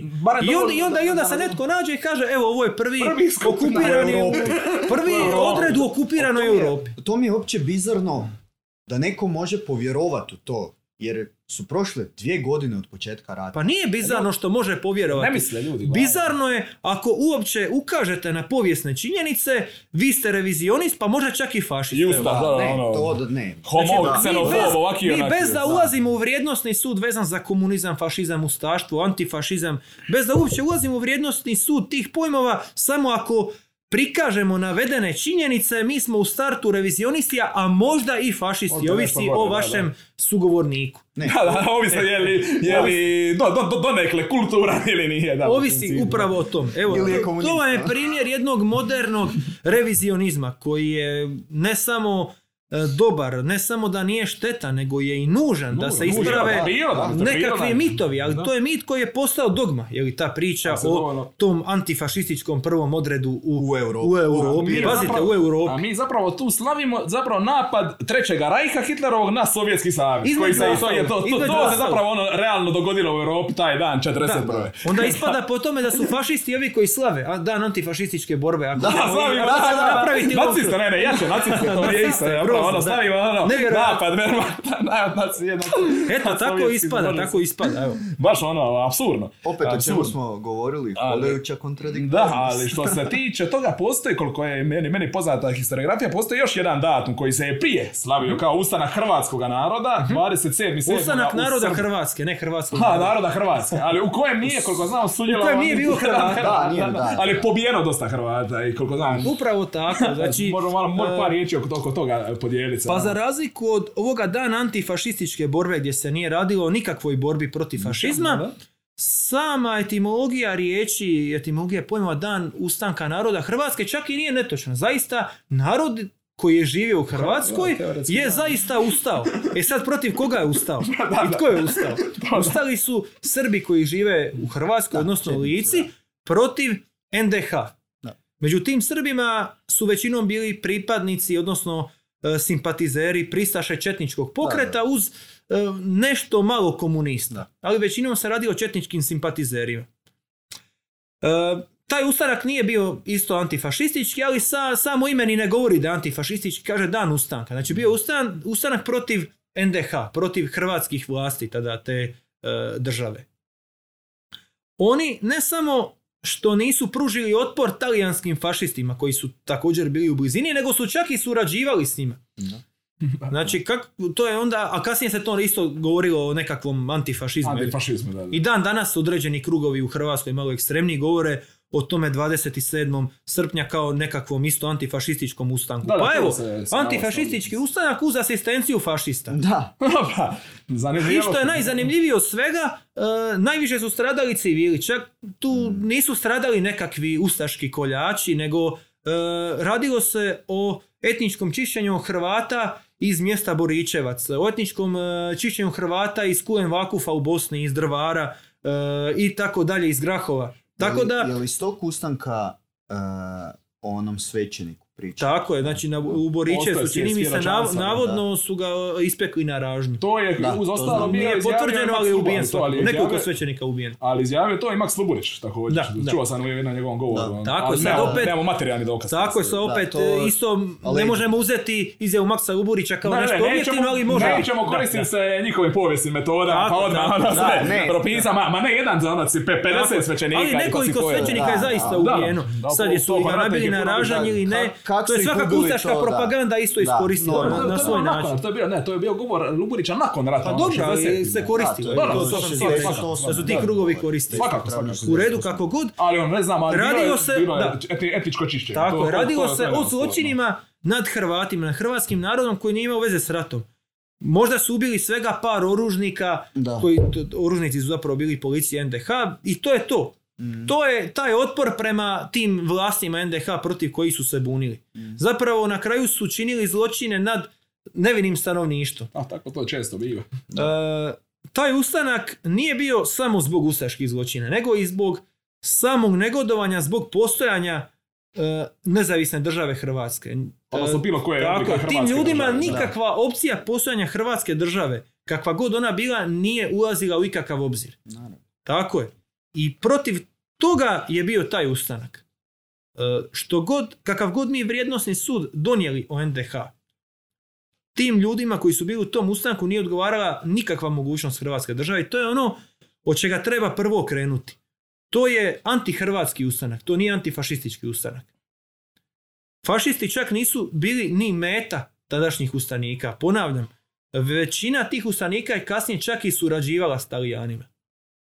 Dakle, tu se radi o jednom nevjerojatnom falsificiranju povijesnih činjenica Mm. kada gledamo e, kontekst slavljenja toga dana. Da, da, da. A onda za, zapravo sam, sam malo razmišljam kao si ovo pričao da smo teoretski mi izgubili domovinski rat, možda bi historiografija, ustanak, srpski ustanak u, Upravo u to, Novoj upravo Republici to. Hrvatskoj zvala opet neki novim ustankom naroda Hrvatske Da. protiv Pa mi kada gledamo sve te govore iz Balvan revolucije pa usporedimo sa ustanicima e, 27. srpnja 1941. vidimo vrlo, vrlo sličnu retoriku. Retorika se sastoji od sljedećeg, mi ne želimo živjeti sa Hrvatima, Sa koljačima. Hr- i. Hrvati su koljači, Hrvati su opasni, gdje god postoji jedan srpski grob, to je srpska zemlja. Is, i, ista retorika. Samo eto, mi smo pobjedili u ovom ratu, imamo pravo reći da je ta Balvan revolucija nešto loše. I pisat čak i povijest. najradikalniji ljevičar vam neće reći da je Da. Balvan revolucija nešto dobro. Da je Možda revolucija uspjela. ono, Možda, možda, možda opet. Ali moguće. Pokojan je pa ga ne možemo pitati. Tako Tako, da, tako ono, da. sve najbolje. Dobro, on je bio više Jugoslaven, nije A da, bio da, čak ni za slažem, nekakvu slažem se. prosrpsku ideju. Ono. no, kada gledamo cijeli taj kontekst, e, bilo bi da, da je zapravo Hrvatska izgubila u toj borbi za nezavisnost ili da je opstala ta SAO krajina, e, sigurno bi se našli nekakvi kvazi intelektualci u hrvatskim krugovima koji bi e, relativizirali ili opravdavali samu Balvan revoluciju, rekli bi pa eto oni su bili ugroženi, eto napravili su taj ustanak, pa što je tu je? Morali su ovo ono, Morali su- možda nisu bili skroz u Tako pravu, je, ono tako sad je ispalo. sao krajina realnost i to Da, trebamo da. prihvatiti. Da, da. Upravo to. Znači, ali vrlo je slična retorika, vrlo je sličan kontekst, da. ali je drugo vrijeme. Drugo vrijeme, da, da, drugačiji će ono Da. geo, geopolitički Da, kontekst. ono, 49 kontekst, do 50 godina razlike, ali radi se o vrlo sličnoj retorici. Svačam, svačam, zanimljivo. Zanimljivo. A reci mi ovako, do, do, do, do, do- dotakli smo se sad, sad par, e, nekoliko ovih e, povijesnih mitova. Mislim, je li ima možda još neki koji bi volio da, Da koji se bi volio da se spomene, pa, e, Pa evo ima jedan mit koji je dosta ovako raširen, ne u historiografiji, koliko u publicistici. Dogovor Tuđman Milošević oko podjele Bosne. U, u, to, to možemo čuti da. stvarno na puno mjesta. Pogotovo Jed- u kafanskim raspravama. U kafanskim raspravama jako često u kolumnama određenih e, kolumnista, jako često u određenim povijesno-publicističkim knjigama jako često, u određenim povijesnim romanima jako često, ali zanimljivo među znanstvenom historiografijom, unutar e, ozbiljne historiografije, čak i one lijeve, pro- e, lijevog izdavaštva, Mhm. to nećemo naići. Čak ni najradikalniji lijevi povjesničari neće ići s tom tezom kao nečim objektivnim i znanstvenim. Dobro, ali recimo čuo sam Stjepana, do, do- dobro his, historiograf, ali dosta uvažena ličnost, Stjepan Mesić je govorio o, o postojanju toga. Dobro, on nije ni blizu Ba, historije. da, da, znam, slažem, ne, ne. Ali zapravo to je, to je ona nekakva razlika između nekakve povijesne dogme koje govore historiografi i povijesnog mita Tako, koji govore, ajmo reći, i važne osobe, ali koje nemaju nužno Ne, vrlo važne osobe govore o tom mitu, ali nijedan čak ni lijevi povjesničar nije to zastupao shvaćam. kao nekakvu znanstvenu Ima, tezu. barem, barem ima neki minimum intelektualne čestitosti. Tako ako je, tako je, jer e, mnogi shvaćaju koliko je to, to neodrživo. Ali, ako vi niste skloni prema Hrvatskoj državi, ako ne volite predsjednika Franju Tuđmana, to je jako lijepa teza. Da, da, da, dobro zvuči. Jako Da, da, privlača, da, to super zvuči. Recimo ako ste e, projugoslavenske orijentacije, to, to vam tako lijepo zvuči, znate, bila Jugoslavija onda se zločesti Tuđman sa zločestim Miloševićem dogovorio i oni su odlučili razbiti ta- taj Da, naš da. raj e, zbog nekih svojih Dva interesa. warlorda, dva warlorda kako bi se dogovorili i smo opljačkali se svi lijepo državu. voljeli. A Tako, tako su bratstvo se, tako voljeli, da. tako je bilo. Kako su nas zavadili. Jedinstvo Tako oka našega. I ako ste e, prisaša takvih političkih ideja, projugoslavenskih, to vam djeluje jako dobro, jako privlačno. I vi uopće nećete ići ni propitkivati e, e, argumente te teze. Ne samo da nećete e, propitkivati na znanstvenoj razini, već nećete propitkivati čak ni na nekakvoj zdravorazumskoj razini. Da. Jer e, bez objektivne e, nekakve, e, bez objektivnog nekakvog znanstvenog istraživanja, samo ako zdravorazumski idete u cijelu tu priču, najobičnijim zdravorazumskim argumentima ta priča pada u vodu. Kako? Oni se sastaju e, dva puta na samo, 25. ožujka i 15. travnja. E, u Karađorđevu i Tikvešu. Češće se spominje ta, to Karađorđevo. O čemu se radi? Oni pregovaraju o krizi u Jugoslaviji. Tuđman želi neovisnu Hrvatsku, Milošević želi ili opstanak Jugoslavije ili nekakvu veliku Srbiju u slučaju da Hrvatska ode. E, jedan i drugi smatraju kako to mogu dobiti bez rata. Jednom i drugom je u interesu da do rata ne dođe. I naravno da će pregovarati. Kako je situacija s vremenom pokazala, oni se nisu ništa dogovorili. Da. Često se spominje ta priča oko podjele Bosne. Da su kakvim slučajem stvarno Tuđman i Milošević dogovorili ikakvu podjelu Bosne, ne bi do rata došlo. Da. Muslimani nisu mogli nikako se obraniti od Hrvata i Srba, koji su daleko da. jači u isto vrijeme. I uzmite u obzir jednu jako važnu stvar. U trenucima kad je počeo rat, Hrvatska vojska i Hrvatsko vijeće obrane su naoružali armiju BiH. Da. Ne samo naoružali, nego e, HV i HVO su u nekim gradovima s muslimanskom većinom branili Tako je, da. e, te gradove Da, od e, velikosrpske agresije. Tako da ta teza, čim pogledate te zdravorazumske argumente, odmah Ne pada u vodu da. bez ikakve dileme. Međutim, nekakav pristaša te ideje, koje mu, te, te teze, koja mu se ta teza toliko sviđa, uopće neće tako ni gledati, ni promišljati, nego eto, oni su mi srušili moju Jugoslaviju i to nije Da, dobro. Dva, dva, dva, ono, ultranacionalistička lidera, Tako, i- Tako, tako. Pa mislim da su, da su oni išli podijeliti Bosnu, pa oni bi valjda onda zajedno ratovali Protiv i- muslimana, i upravo to. Baš To baš to, ono, ne bi ratovali jedan protiv drugoga. ono, Nema smisla, nema smisla. oni su pregovarali o svemu i svačemu, ali nisu ništa dogovorili. Nisu uspjeli, da. Jesu da. pričali o podjeli Bosne, to nećemo nikada saznati. Ali činjenica je da nisu ništa dogovorili. Da, zato Plus- je bio rat. Da. Plus, uh, Milošević nema razloga išta dijeliti s Tuđmanom, kada ima tada na papiru na četvrtu najveću armiju u Europi. U Europi, A kakva je Hrvatska tada? Hrvatska je tada razoružana. Hrvatska je imala uh, oružje teritorijalne obrane koje je zapljenjeno. Da. Znači, mi nemamo oružje, da. mi smo Imali smo ZNG. je tad, Tako je, ZNG smo imali, nismo čak mogli imati ni nekakvu e, vojsku u pravom smislu. U policiji. Da. Tako je. Nešto smo švercali oružje, ali to je bilo to u biti. Da, to, to je bio ono, omjer, ono, Tako nikakav, je, ono, nik- nikakav, e, u- tako u- je. u- u- to je to, ogromna prednost u Miloševićevoj korici. Zašto bi onda on nema dogovara se na taj način. Nema ono, tu sa- pregovora. Eventualno Miloš, Milošević je mogao ponuditi Hrvatima da naprave nekakvu državu, ali bez takozvane SAO krajine, bez Republike, odnosno Republike smislu, Srpske da. krajine. Tako je, to je mogao e, najviše ponuditi Tuđmanu i naravno tu Da. Tuđman neće prihvatiti. No, Slično je nudio i e, general e, Dušan Simović 1918. Hrvatima nakon što je srpska vojska ušla u Zagreb, kada su određeni hrvatski političari rekli kako bi oni ipak radije htjeli nezavisnu Hrvatsku umjesto Jugoslavije, on je rekao dobro može, E, evo vam malo tu oko Siska, Varaždina, Zagreba, pa vi budite nezavisni koliko god hoćete. Evo, ostaje jedno Samo ovdje opredjelite se, eto, stalno govorite o nekakvom samoopredjeljenju. Pa evo vam samoopredjeljenje tu malo Znači, nešto. znamo reći zovna ona relictum relicti, osta- ostaci da.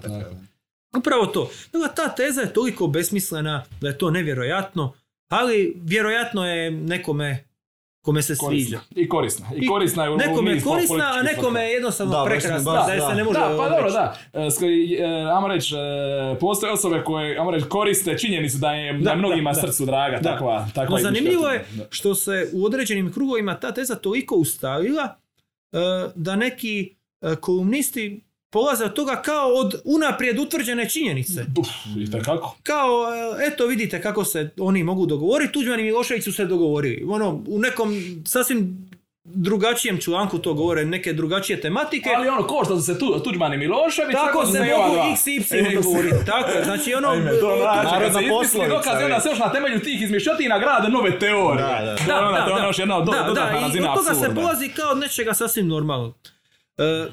Što se tiče znanosti, kada gledamo ljevičarske povjesničare, i njima se vjerojatno ta teza sviđa, ali vide koliko je neodrživa, pa uopće ne Inače idu je- ono, ne- nema smisla, nema smisla. Da. Ovo sa sisačkim odredom još nekako može proći, uvijek mogu reći premalo je dokumenata, Da, davno je bilo. E, ono, davno je bilo, e, nekako se to još može prodati.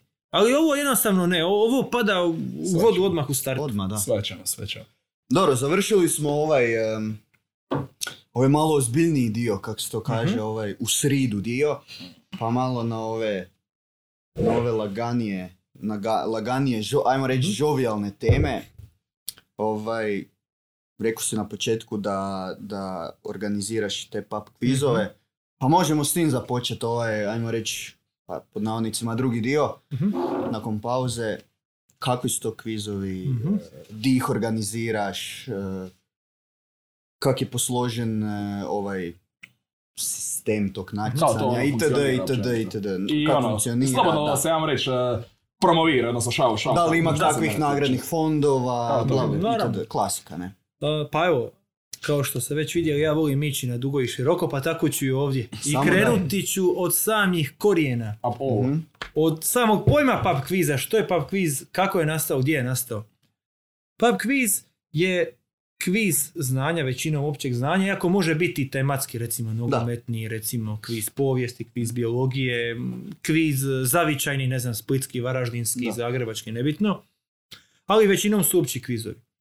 Uh, odigravaju se u kafićima. Uh, I to najčešće na dan kada taj kafić ima najlošiji promet. Naravno. Time si zapravo kafić diže promet i time e, si promovira kafić jel? Na neki način. Gdje su nastali? Nastali su u Škotskoj. Mhm. Znači vlasnici su e, tih pubova vidjeli u kojim danima im promet ide najlošije i kako bi te dane napunili e, svoje e, zapravo prostore, svoje pubove, su odlučili organizirati te kvizove znanja. I s vremenom su ti kvizovi znanja dobili e, ovo danas široko poznato ime, odnosno pub kviz.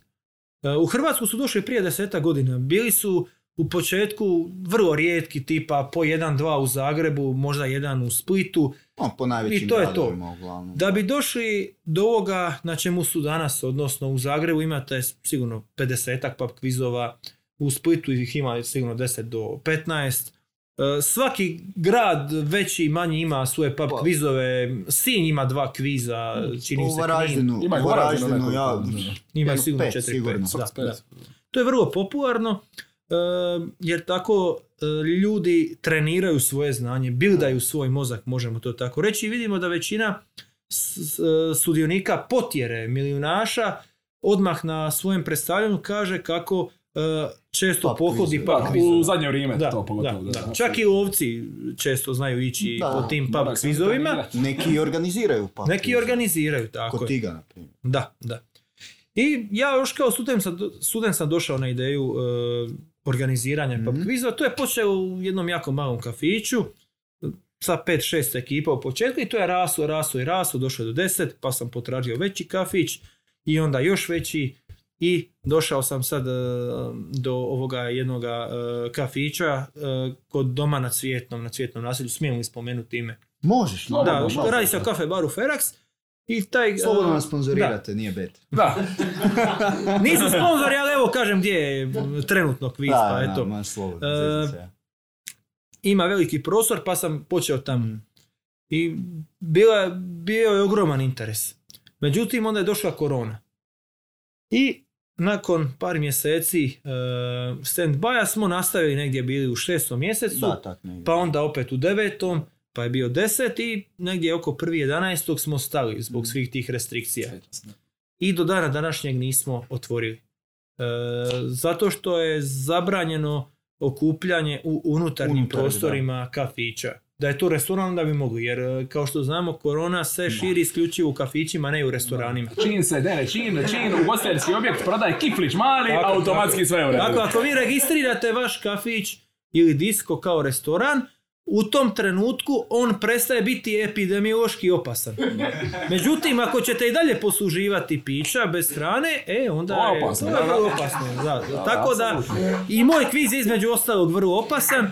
Pa je opasno, po život dolazi tako, tako da ga još ne mogu e, organizirati.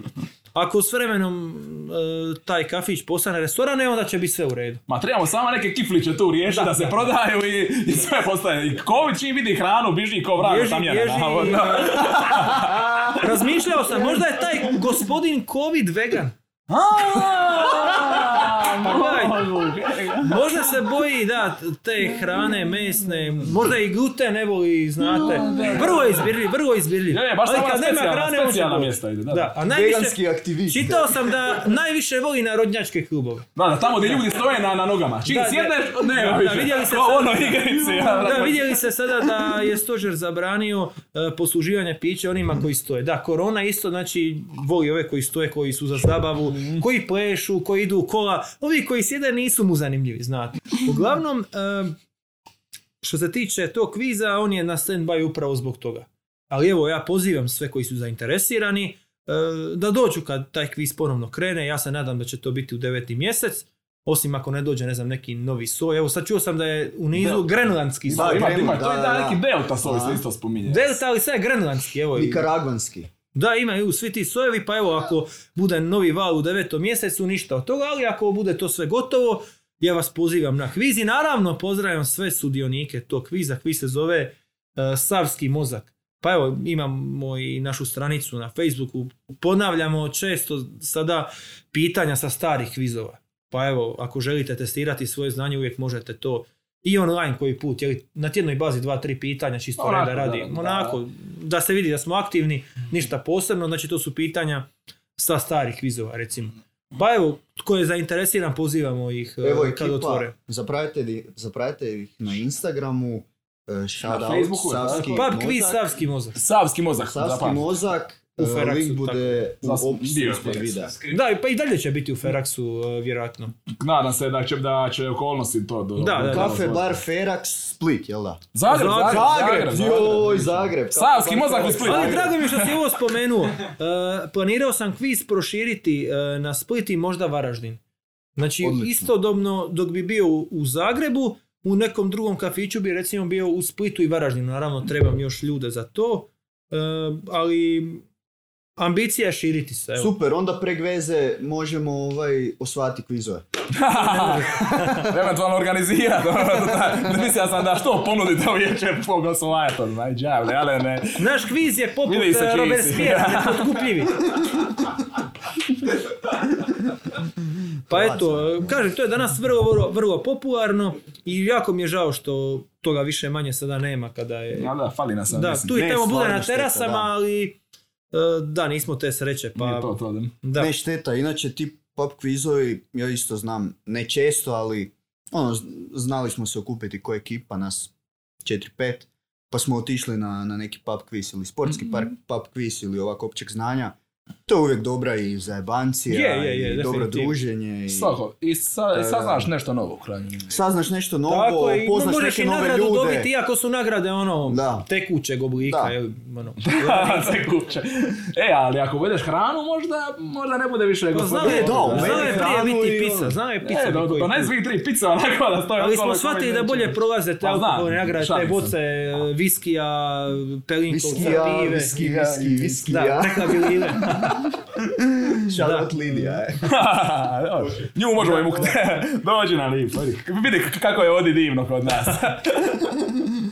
Dobro, je, da, dobro, znači, ama, i ja baš pitao oko tih kvizova, mislim, bio šta najgore sudjelovao sam njih nekoliko ljeto, zaboravio sam, koliko bi ono okvirno bilo ljudi po jednome, ono, na vrhuncu slave, da, da, da Na vrhuncu kažem. slave znamo biti po Prime. 25 ekipa. U, to je po- stvarno ozbiljno. Maksimalno je To je pet stvarno- ljudi, to je a ajmo reći da ni- nije u svakoj ekipi po pet, znači od 2 do 5 bude, ajmo reći da je Četiri, 4, ne. 100 ljudi, ajmo reći. na 100 vrhuncu. ljudi, Ne, to je- pa to to je solidna brojka. Nekakav prosječan kviz je imao 70 ljudi. Da, to je solidna na masa Je, ljudi, je, da se je. razumijemo. Ne, I dijelimo, čak, smo čak dosta nagrada, da. čak pet nagrada smo dijeli za prvo, drugo, trećeg, Da. predzadnjeg i ovoga da. na sredini koga Da, da, da. Dijeli. Za ova dva lucky losera kako se Za laki uzera, Ne, da. predzadnje nagrade su uvijek najbolje. Da, Ona da. bombica Jägermeistera i Da, to su bili ovi šotevi rakije. Da, šote, E, rakije i tak neke. I jednostavno to smo uveli jer uvijek pet istih ekipa je među prva tri. Da, Da, da, to da, je. nije to, to. Tako da onda ovime je prestalo biti zanimljivo, pa smo onda uveli i nagrade Da, za ove. malo incentiva. Sad čak znaju reći da su i bolje ove laki uzer.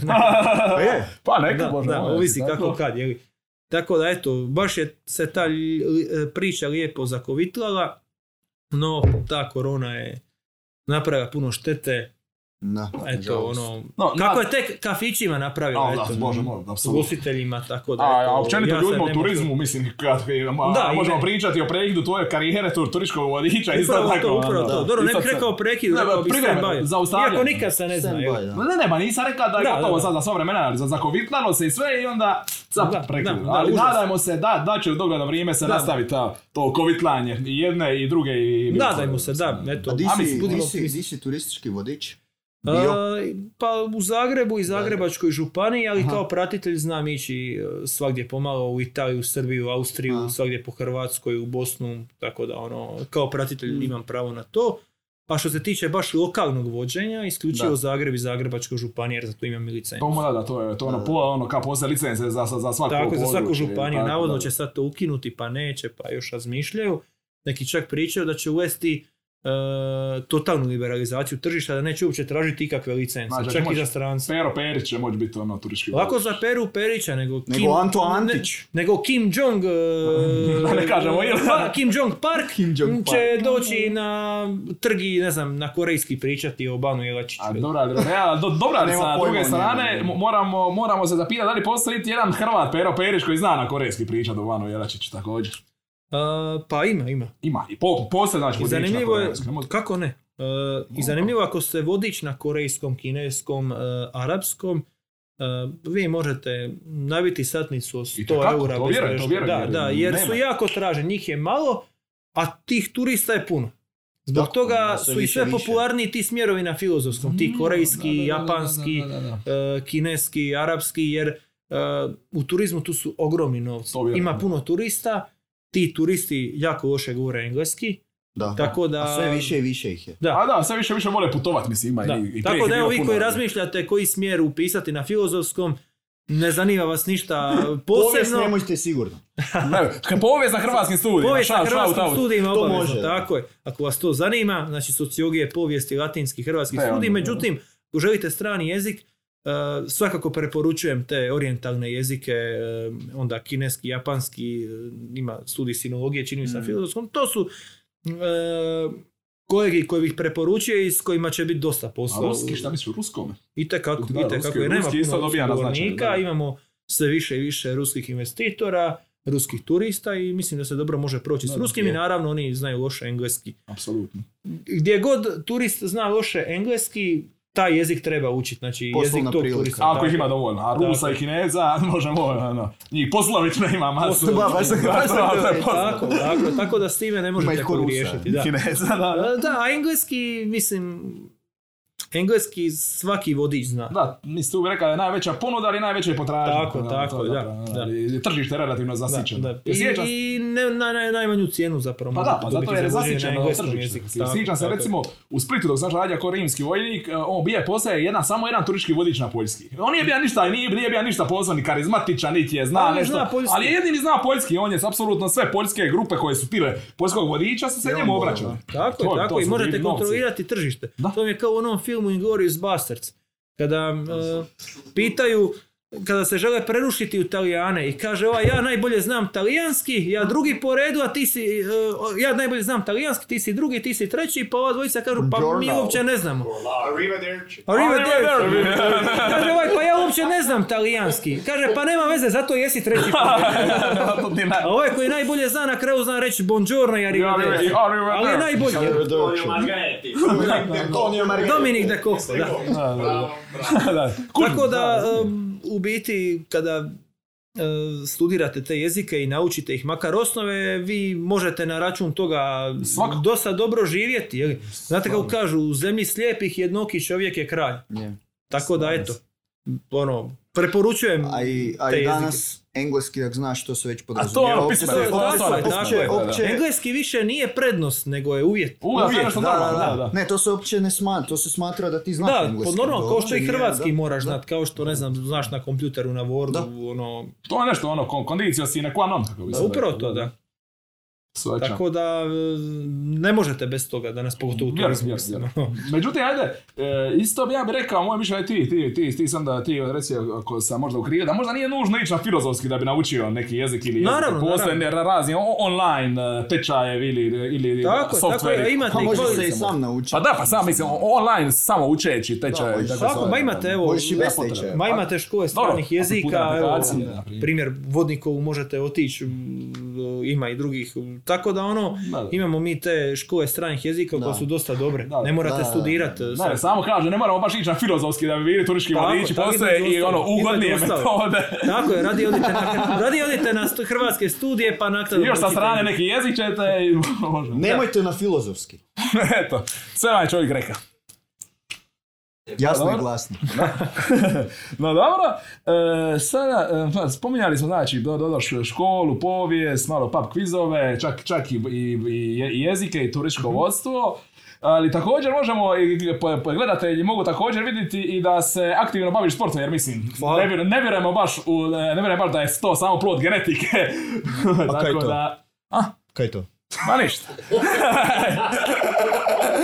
ne vjerujem da je ovakav fit, fit figura samo, samo plod genetike. Tako da, ako možeš možda sa gledateljima podijeliti ono okvirno, koja je, u čemu je tajna? Ko, ko, to je, gdje je pro, ono, ko, Prvo su- krenimo genetike. E, priča o genetici je jedna od najvećih floskula koje ćete Mitova. čuti. Mitova, tako je. povijest, ne, ranije. kao povijest, kao što postoje floskula, povijesni mitovi, historije, odnosno historiografski mitovi, tako postoji fitness mitovi. Apsolutno. Mit broj jedan, to je do genetike. Ne, nije do genetike. Znači, većina e, ljudi koji fit izgledaju su takvi jer se dobro hrane i zato što, najvažnije od svega, dobro treniraju. Tako je. Znači, o tome se radi. Sad, što se tiče mene, ja imam svoj program treninga kojeg se već držim nekih deseta godina, e, koji se sastoji od nekakva četiri e, prava treninga, pod navodnike, prava treninga To znači tjedno. prava. To znači ili teretana ili šipke na workoutu. Dobro, znači, tre, trening gdje ti snagi, to je Tako je, a, tako je. anaerobni trening. Najčešće su Anaerobni tako, je, trening, e, dobro. tako anaerobni trening, najčešće su to tri treninga u teretani i e, jedan trening na šipkama, odnosno na workoutu koji se više odnosi na nekakav body weight, odnosno težinu Znači, ono, tijela. street- street to su ova tri, tako je, da, da na e, koncipirana na utezima. Da, da. I jedan do dva puta se odradi kardio. Taj kardio je katkad trčanje, još kad sam bio mlađi sam trčao polumaratone, a katkad je plivanje, katkad je nogomet. Recimo ljeti je to najčešće trčanje, ili plivanje na moru, a zimi ono nogomet kad se Na dogovorimo terminu. tako na terminu nogomet. E, tako je, jako sam zimogruz. E, I recimo bazeni. Koji tako naš dalje. mime? Da, Dobro, što će- on je gori od mene. Dalmatinci smo, Dalmatinci smo. Tu sam rođen ja, da. E, uglavnom, e, bitna je konstantnost, e, bitna je volja. naravno bitan je i kvalitetan trening. Znači, što je najbitnije u treningu? Neko će reći treba više ponavljanja sa manjim težinama. Neko će reći treba manje ponavljanja Sa većim sa težinama. većim težinama. Netko će reći nešto treće. Međutim, nema formule, nema e, čarovnih riječi, nema Kako čarov, čarovnog paše uglavnom, ne? Najbitnije, e, najvažniji je onaj trening. Najbolji je onaj trening u kojem ćeš doći do otkaza mišića. Tako je. Znači, hoćeš ti to napraviti sa 50 puta po 5 kila ili sa 10 puta po 50 No, to kila. ovisi o tvojoj mus- muskulaturi. Tako je, što ti paše. Ali, U tvojoj genetici. Da, da, ne, ne, ne, nego ono koliko si izgradio do sad već muskulaturu, to ću reći. ali najbitnije je da dođe do otkaza mišića, to je ključ. Znači, ja sam čak radio e, u sportskoj animaciji nekoliko sezona, dio posla mi je bio slagati ljudima treninge, prehranu i tako. Znači, najvažnije je e, doći do toga takozvanog e, Muskul fiber. Tako je, Ne, muskul ne, fibera. dobro, Muskul fiber je upara mišića. Dobro, pa i to između je ali do otkaza da. mišića, znači da, je- da više ne možeš napraviti Da ni jednu seriju. E, da, ali baš kad smo, kad si to spom- spomenuo otkaz, baš sam razgovarao sa nekim ljudima koji se malo ozbiljnije bave fitnessom i bodybuildingom, oni su mi, e, na više mjesta sam čuo da je, naj, da je idealan, idealan trening koji dođeš ono š, š- blizu, ono asimptotski blizu otkazu, ali da ne doživiš otkaz. Jer otkaz je ono situacija kad ti tipa padne bench na tebe, kad baš više Pa ne može. dobro, valjda ćeš nekome reći da bude iza tebe dok radiš bench, nećeš si polomiti rebra. Pa dobro, čak i nije pro, pro, toliko opasno kao ono, kao ta sirina udarca, nego, nego posljedice otkaza, baš o, otkaza, da, da ono baš ti ono, o, o- otkažu poslušnost ruke i prsa na tvoj živčani sustav, jer ti u tom momentu tvoja konekcija tvoga mozga sa tvojim udovima e, pu- pu- puca, puca linija, ona se Pa, mora ponovo uspostavljati. nije da ja sad, ne znam, nakon treninga ne mogu, ne znam, žlicu podignuti. Ma ne, ne, nešto, ne govorim, ne, ne, nisam mislio, ne, ne, ne, nisam govorio o tome, nego ko- mislim da sam, mislim da čak i ti pričaš o više ovoj varijanti da dođeš blizu otkaza, jer, jer čim, jer čim tebi, tebi neko to zadnje ponavljanje i pomogne, te, ti, ti, nisi doživio otkaz. evo ovako ja gledam. Recimo da radim serije sa 10 kila. Dobro? i ne mogu više raditi od 10, onda radim z- zadnja ponavljanja od 5. I kad ne mogu više ni jedan od pet napraviti, ja to smatram otkazom. Netko Da, to, to je to može reći da je, to je- to je neko do može reći da je ali to do Ali otkaza. otkaz je baš ono, ka, Da, možda kad drugačiju kad otkaz- terminologiju rabimo. Dobro, ali ne mislim sad da završiš u bolnici na takvu vrstu. A dobro, ne, ne. znam.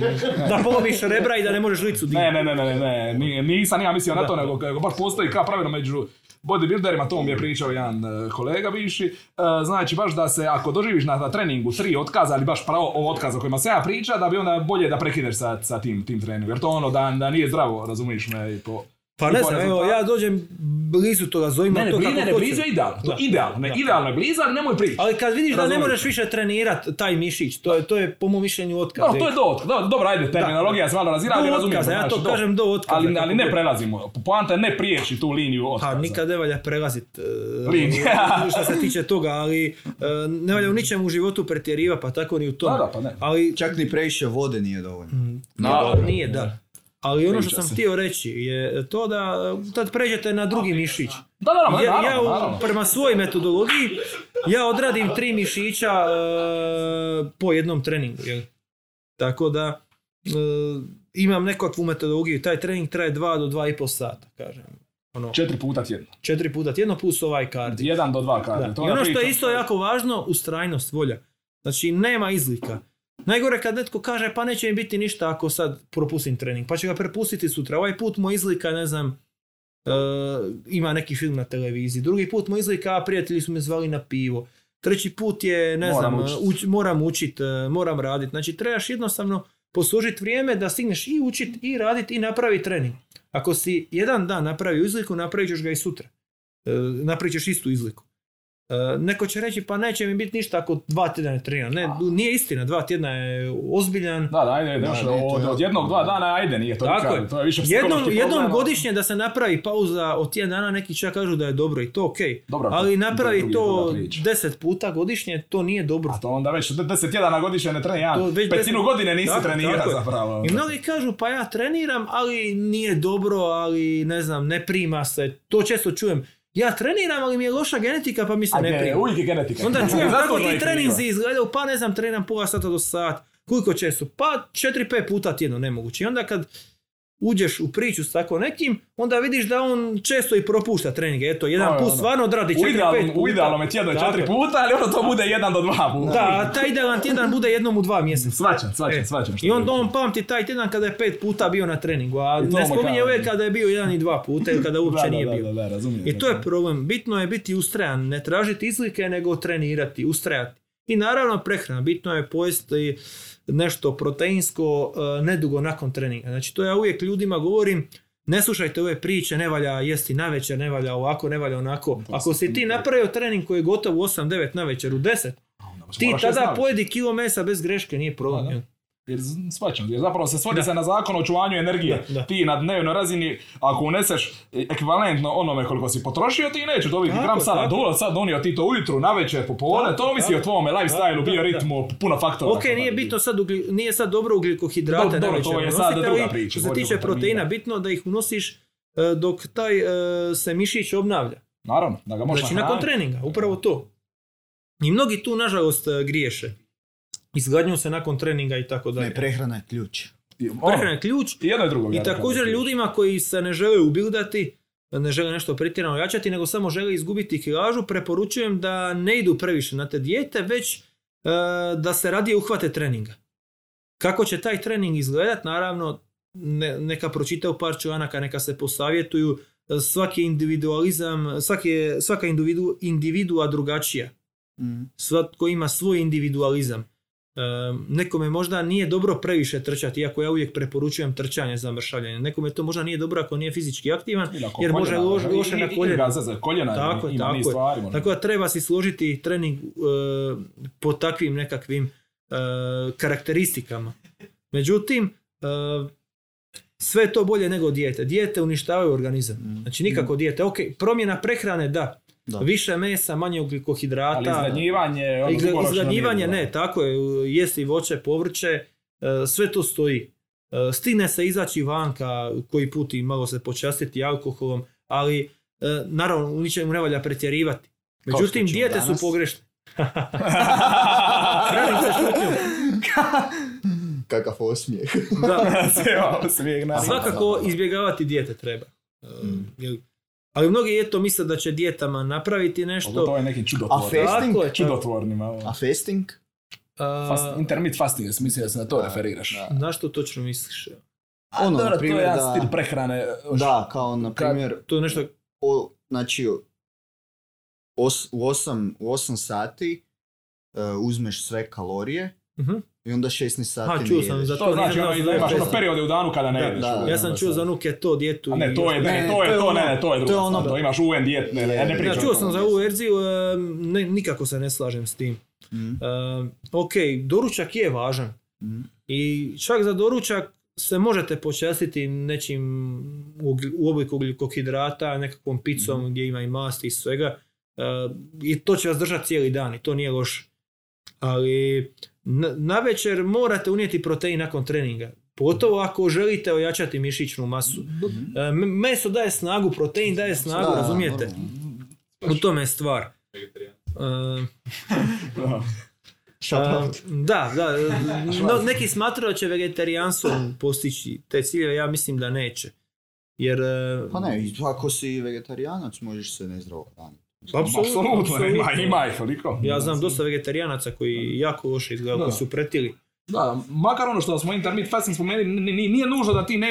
Tako, Ako intermit tako, tako. mo- Možeš ti tipa ne, Ne, ono, mo- možeš si po- posložiti Posložiš ono. si kao Da, tebi paše, da. razumiješ? Da, da, to je Ono, jedan, to je na jedan pogrešan stereotip, ne? ta priča Da. o tome kada treba jest u koje doba Da, dana. Da, ne, Ne, ne, ne. ovdje se, se čisto priča o jednoj rupi u, u danu između 12, 14 ili 16 Da. sati kada, Da. si, kada si jednostavno organizam ne opterećuješ sa hrane jer zapravo samo, samo pro, probavljanje opterećuje naš organizam sad na razne druge načine, nevezano Neki za, čak kažu da je dobro jesti šest puta na dan, ali male obroke. A to isto, Sad, ko to će naći vremena za šest puta? Da, to, to opet to nije, nije moguće da je to mit, kontaš, jer sam, jer ono, jer sam, jer sam na puno više mjesta vidio da je skoro da je teoretski možeš ti jedan put dnevno ako, ako imaš ono Da, da, da, naravno, takve naravno. preferencije. Naravno, naravno, Tako to je da, danas ono. malo i teško izorganizirati. Pa da, ali, ono, če- ali s- jer problem je dok, ti imaš hrane u organizmu koja se probavlja, tebi se onda dio energije tvoje se To- usmjerava da, u to. istina, istina. I sad pričamo ono, ne o fizičkoj energiji, o intelektualnoj energiji, ti se, tebi je manja koncentracija dok proba- dok probavljaš, ono, općenito si je manje en- energetičan. Ja relativno i pazim na hr- prehranu, pogotovo zadnjih godina.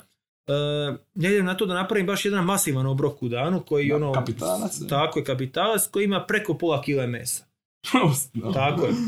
E, a ostali obroci su manji, That's nekakva kind jedna šnicla ili ujutro nešto, Ono nešto čak, i ne, čak i nezdravo ako treba ili voća, ono... Dobro, hoće nije zna. Dobro, voće će mi dati energije isto. Svačam, evo. svačam. Znači Da, te neke stvari su su ono. ujutro. Fruktoza. Nakon treninga mi je taj masivni obrok To je ključan, da, na repertuaru. I to mi je glavni obrok u danu. jel? Znači to... Ono, Zanimljivo. A reci mi, spomenuo si još sam na početku još ove teme, smo spomenuo si da ideš u teretanu. Možeš ja reći u koju to zagrebačku tere, teretanu ideš da ju reklamiramo malo? nijednu Daj adresu. Da, da, da, da, da, da, odmah adres ako ne želi, ali... Za sve Nijednu, obožavateljice. nijednu privatnu, nijednu privatnu, nego e, u svoju teretanu koju sam sam napravio. Što? Zašto? Mnogi će reći, aha, počeo covid pa si počeo nabavljati iz prve. Ne. E, dvije godine ili godinu i po prije e, te korone, prije te pandemije, ja sam već počeo premati svoju teretanu. Ne zato što sam predvidio epidemiju ili nešto tako, nego e, sam Ne, pa došao... to si trebal Nisi- reći. Mogao E, sam reći, joj, da, Javlja ti je da, Bill Gates, Bill. Gates ti je to Vidiš, da, da, Bill Gates mi je rekao sve povezano. Ili oni koji su pustili iz Wuhana, iz laboratorija, Tak pa su mi javili, da, i onda sam ja počeo se opremati, kao oni u e, Americi koji se spremaju za nuklearnu Da, da, sa, sa katastrofu. onim e, nuklear šelterima, sa Da, konzerve da, stavljaju. da, ja ipak nisam bio e, toliko dalekovidan. E, ja sam to iz jednog jednostavnog razloga napravio, to je ušteda vremena. Shvatio sam da kad idem u teretanu, potrošim jedno pa, 15 minuta da skupim svu odjeću, obuću, stavim u rusak. Pa onda I još puno za 15-20 teretane. minuta do tamo. Da. Pa dok se presvučem, to je još 10 Ti je minuta. Dva i vremena, treninga i onda isto tako prema nazad, onda pa onda vadim da. stvari, e, ručnike, robu, pa stavljam na pranje, to sve dok to izvučem iz rusaka pa provjetravam To rusak. ti je dodatnih sad To je vremena jedno- još. Da, Čak i i više. da. Više, da, Tako da sve skupa potrošim 4 sata na... Ne, što je solidno, što je vremenski, ono, dosta ono, solidan dio, solidno, dva- da. 24 ukupno u danu. Ja sam došao do zaključka da je najbolje e, opremiti teretanu unutar stana. I počeo sam Pa da. nabavljati sprave. I za, vjerovali ne znam, manje od 2000 kuna, okvirno 2000 kuna, ja sam nabavio e, bench, oko 200 kg utega, e, montirao sam šipku za zgibove, vreću za boks sam nabavio, bučice sam nabavio, četiri strunjače i šipku za e, triceps i Z šipku. Znači A, to sve za sve neki to za manje od 2000 oko kuna. 2000 kuna, ajmo reći. Ajde, ali ono, full oprema za... Full oprema, tako. Dio sam kupovao, neću reći e, u kojem lancu, ali e, dosta je poznat po jeftinim stvarima, a dio sam kupio polovno e, preko raznoraznih poznanika. I to u početku sam bio jedan od rijetkih koji je na takav način trenirao, ali meni je to bilo super, uštedio sam dosta, dosta vremena, Mm. Ne znam, mogao bih gledati nekakvu nogometnu utakmicu dok bih trenirao, nekad čak Da. e, m, i čitati nešto sa strane što mi je zanimljivo, gledati vijesti, nebitno. E, bio sam u svojoj Obitno. kući, mogao sam kuhati uz e, trening Obo paralelno i, i, ušte- i, uštedio bih vrijeme što ne Svakako, bih išao u teretanu. Međutim, to je, taj koncept je postao vrlo popularan nakon početka pandemije. Da su mnogi počeli to e, prakticirati, iako sad kad pogledate većinu ovih dućana koja pro- koji prodaju tu opremu, ta oprema je naravno poskupila zbog povećane Naravno, potražnje, a jako je teško naći danas i utege i šipke i benčeve i tako dalje, e, jer svi to sad žele, jer dugo su i teretane bile zatvorene. I naravno uštedite novac, znači za te 2000 kuna ja bih mogao ići godinu dana u Ma teretanu. manje. Ma i Teretane manje. su do 250, ono, 250, sad, neke su i kuna. 400. Ne, da, neke su i 400. Da, ali teško ćete naći ispod 250. Praktički u, ajmo reći, u godinu dana već isplatite. U manje, u 10 mjeseci. Tako je. I lakše se motivirate, barem ja. je bliže, tu je, tu. Tako je, tu je, svoju muziku si pustite i lijepo uživate. Tako evo, preporučujem svima koji tvrde da nemaju vremena za teretanu. Eto, eto Ako imate da prostora, uštede. evo, eto, eto, eto. metoda da, da uštede vrijeme. Eto, uštedite vrijeme, uštedite novac. Evo, Evo. to, co ne bude financijski, to... Ne, ovo će vam da financijski savjet, bit će financijski Valjda, mi, savjet. valjda mi neće zamjeriti vlasnici teretana, eto, nije ništa protiv njih usmjereno. Pa dobro. kome, kome je draže ići u teretanu Uvijek će isto. biti ljudi Tako, nekome draže, da, radi socijalizacije draže, ba, tako da to, ono, baš i to, to je isto ono, u redu. ima tu niz Ali evo, ako ne volite ići u teretane zbog razno raznih razloga, postoje ljudi koji, ne znam, kažu ja ne volim ići u teretanu jer mi idu na živce ti ti koji se tako i tako ponašaju. Da. Dosta Da. sam i takvih slučajeva Da, čuo, pa evo. tako da, da, eto, to je Ima- po, po meni ima- jedna validna imate i drugu mogućnost, To je. validna alternativa, po Je, je, je, tako da. naravno. Tako da eto. E, može, sve se može kad se hoće, najvažnije je Baš to, baš to. A mislim, ima ona narodna uzrečica, ko hoće naći način, a ko neće naći opravdanje. Tako, tako. tako. Upravo to. Tako da. Dobro, mislim, prošli smo mi već jedan solidan spektar tema večeras, tako da mislim ono, što, ne, ne znam što Ali misli, Znam, ali znači, imamo još ištaš da, Imamo da zaključimo ovaj razgovor. pa kaj je sad, Ovoga naj- se bojim. naj- kaj je sad najaktualnije? Ha, Europsko najvažnija sporedna stvar na svijetu. Da. Da. Čim se naš Tomica ne bi složila, ali on je, on je nebitan. On je ovdje nebitan, mi. On je irelevantna osoba danas. Nakon kad smo Škotsku razmontirali sam se preporodili. Da, Derbi navijaš, tako je to, sa Ne zna, je, kad ne je zna dobro. igrača drug, drugog od Modrića. Nego, I to je nešto. evo, kak, ono, laički da malo prokomentiramo. Ko da, ko da smo u krčmi nekoj. A, Samo da Kak krijemo li je pivo samo ono umjesto vode i da Kak je i red, ne? Kak ti vidiš Hrvatsku? Prvo moram te ispraviti. Nismo mi lajci. Hrvatska je zemlja sa 4 Ne, miliona izbornika, ne, da. Nemamo mi da, lajka. Ne, su- svi su Svi izbornici. stručnjaci. Svi su stručnjaci, svi su izbornici, tako da molim, pazi. Nemoj ljudima pojmova, stručno, da, da. Ne, Svi smo izbornici. To Pa evo, kao, kao jedan od ta 4 miliona izbornika, kako se ovo vidim. Um, Kao dvije- kolega kolegi. kao kolega, kolegi, tako, kolega izborniče. Šta bi se sugerirao? Pa evo, što bismo su, e, sugerirali izborniku da Kolegi, koji je kolegi, prvi- kolegi, da, prvi među jednakima, prvi među jednakima, evo.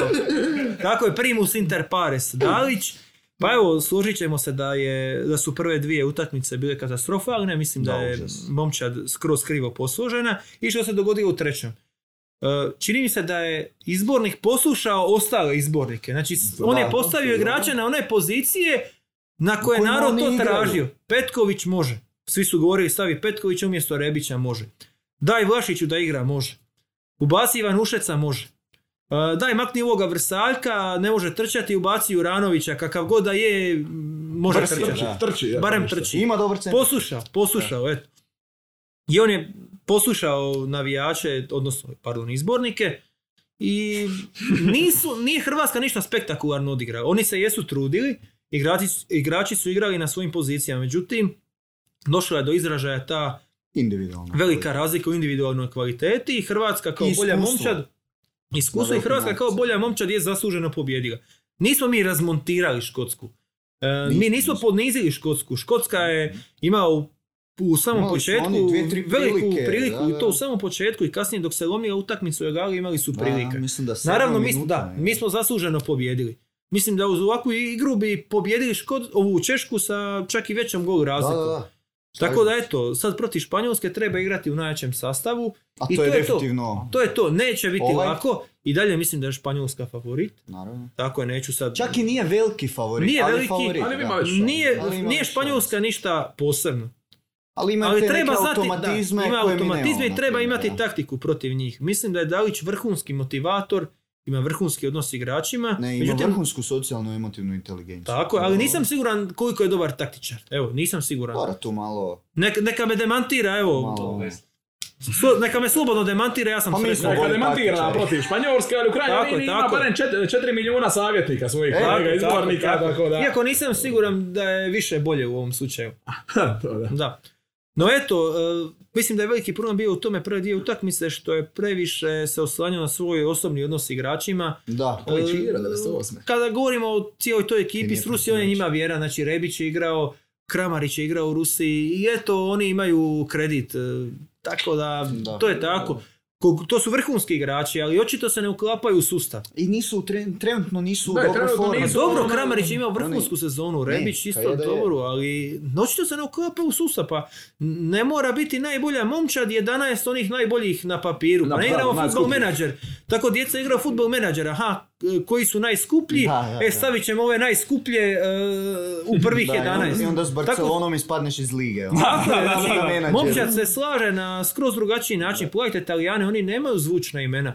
E, na- najbolji igrač je Ciro Immobile Ciro koji igra za Lazio. Dobro, ja bih rekao da je Lorenzo Insigne, ali dobro, okej. Pa za Napoli igra. Opet, opet. Da, da. dođe- Nema dođe- tu nekih zvijezda Reala, Barcelone, Chelsea. da. Dobro, Tako ima Chelsea. Žoržinjo. Jorginho, vidiš, joj. E, Da. E, e, iako je on, dobro, Brazilac, navodno, je li? da, da, Da, ali dobro igra za Italiju, ali nisu to neke velike zvijezde. Jorginho nije prvo ime Ne, ne, Chelsea, tako da nema tu nekih velikih zvijezda. I stvar je u tome što igraju kao momčad. I Da. tako je to i posloženo. E, Nema ni Španjolska velikih zvijezda, ali imaju taj nekakav mehanizam beskrajnih dodanja, što Da. mislim da nije toliko ni pametna taktika Španjolaca. Vidjeli smo protiv Poljske i protiv... Ali dobro, oni su imali Švedska. ono četiri zicera, jed, Da, jednostavno ali igraju bez realizacija. pravih napadača. Morata e, promaši sve Ne, znaš kako se veli za Moratu? On je najbolji defanzivni napadač na svijetu. Da, samo se nadam da neće proraditi baš protiv Da, nas. To, to da. često bude. To evo. da, tako to. To često bude, ali evo Često bude, Morena, sve te igrače, ono, To su dobri igrači, ali, beskrajno se ali nemaju dodavaju, oni da. klasu kako su imali ali, prije 10 godina. ali kada su opasni, kada zabiju prvi gol, e, tad Da, su kad se vrlo, vrlo kad se, Tako, kad se tako. protivnik otvori. Da, i to će biti vrlo opasno, evo. I ja sam, Da, evo, ne, dao svoje mišljenje kao jedan od svih tih 4 miliona izbornika. Evo, A, kolega- dijasporu i 7 milijuna. Da, uf, da, pa ima Da. nas. Ne, kolega, u potpunosti se slažem s vama. Ja sam- ja sam Nadam se da će nas, evo i kolega, kolega e, Mimica se isto slaže. Slažem se, slažem Nadam se da će kolega Dalić napraviti pravu Nadam stvar. se ja. pravu stvar, da prođemo Španjolce, da Švicarci iznenade Francuze, pa u četvrtfinalu sa Francuzima, sa Švicarcima, To bi idealno bilo, da. da dođemo u polufinale e, na Talijane, jer oni nas Ne, na Austrijance, na Austrijance bolje. Bo, am, da, ne, definitivno.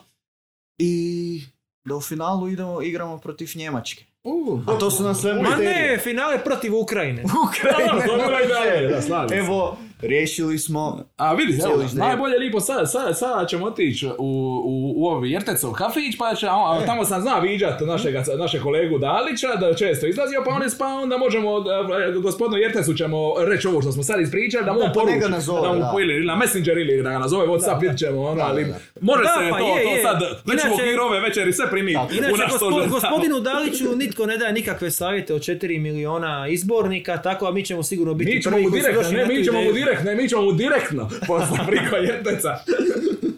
Da, da, sigurno smo prvi koji su došli na tu ideju. Ja vjerojatno Jerteca, da, će, ni ne dolazi u kafić svoj, do- dokle traje euro, jer znaju Daj, ljudi da je dobar zaličan. Čuj Jerta, odi, trebamo te nekaj, ono. Dobro, igrao je za Hajduk, mi smo iz Splita, možda na račun toga. Možda, to je. Ko neka Jerte se igrao? u Hajduku? Kako ne? Kako ne? Jo, ja još mu mi dolazimo ovako čest, često na Da, kavu da, tamo, da. tako da ono, za, ba, barem da ispoštuje nas ko stalne goste. Da, da, da. No dobro, Ništa, to je sad to onda, ne? ovu temu, mislim da je idući korak do Jerteca sad moramo otići. Nema druge, da- evo. Da, da, jedan pozitivno. Evo, samo da odjavim. Ovo je bilo to. To je bilo to. Znači, zapratite nas na Instagramu, Facebooku, nebitno.bitnom. Uh, Uskoro na web subscribe, stra- stranici. like, comment, uskoro web stranica. Mhm. Samo dajte više ove bio. Bio živ, kratke životopise od Kad- dvije, dvije rečenice. Čekamo vas već mjesec dana. A maknut I svi, niš, popravit ćemo se da ne Sebo, postojite. To je Sebo, to Staljinovoj Rusiji. Spotify. Soundcloud. Apple Podcast, Google Podcast, to sve dok i stra- stranica izađe. To će sad kroz par dana, tak negdje. A, Da. dokle dobijem životopise, prijatelj. Dajte se požurite. Moglo je ste biti prije pet dana. Smisli samo nešto. A dobro, Pa nemojte da vam ja smišćam, vjerujte, ne želite to. I niš, to je bilo to. Vidimo se. Pozdrav.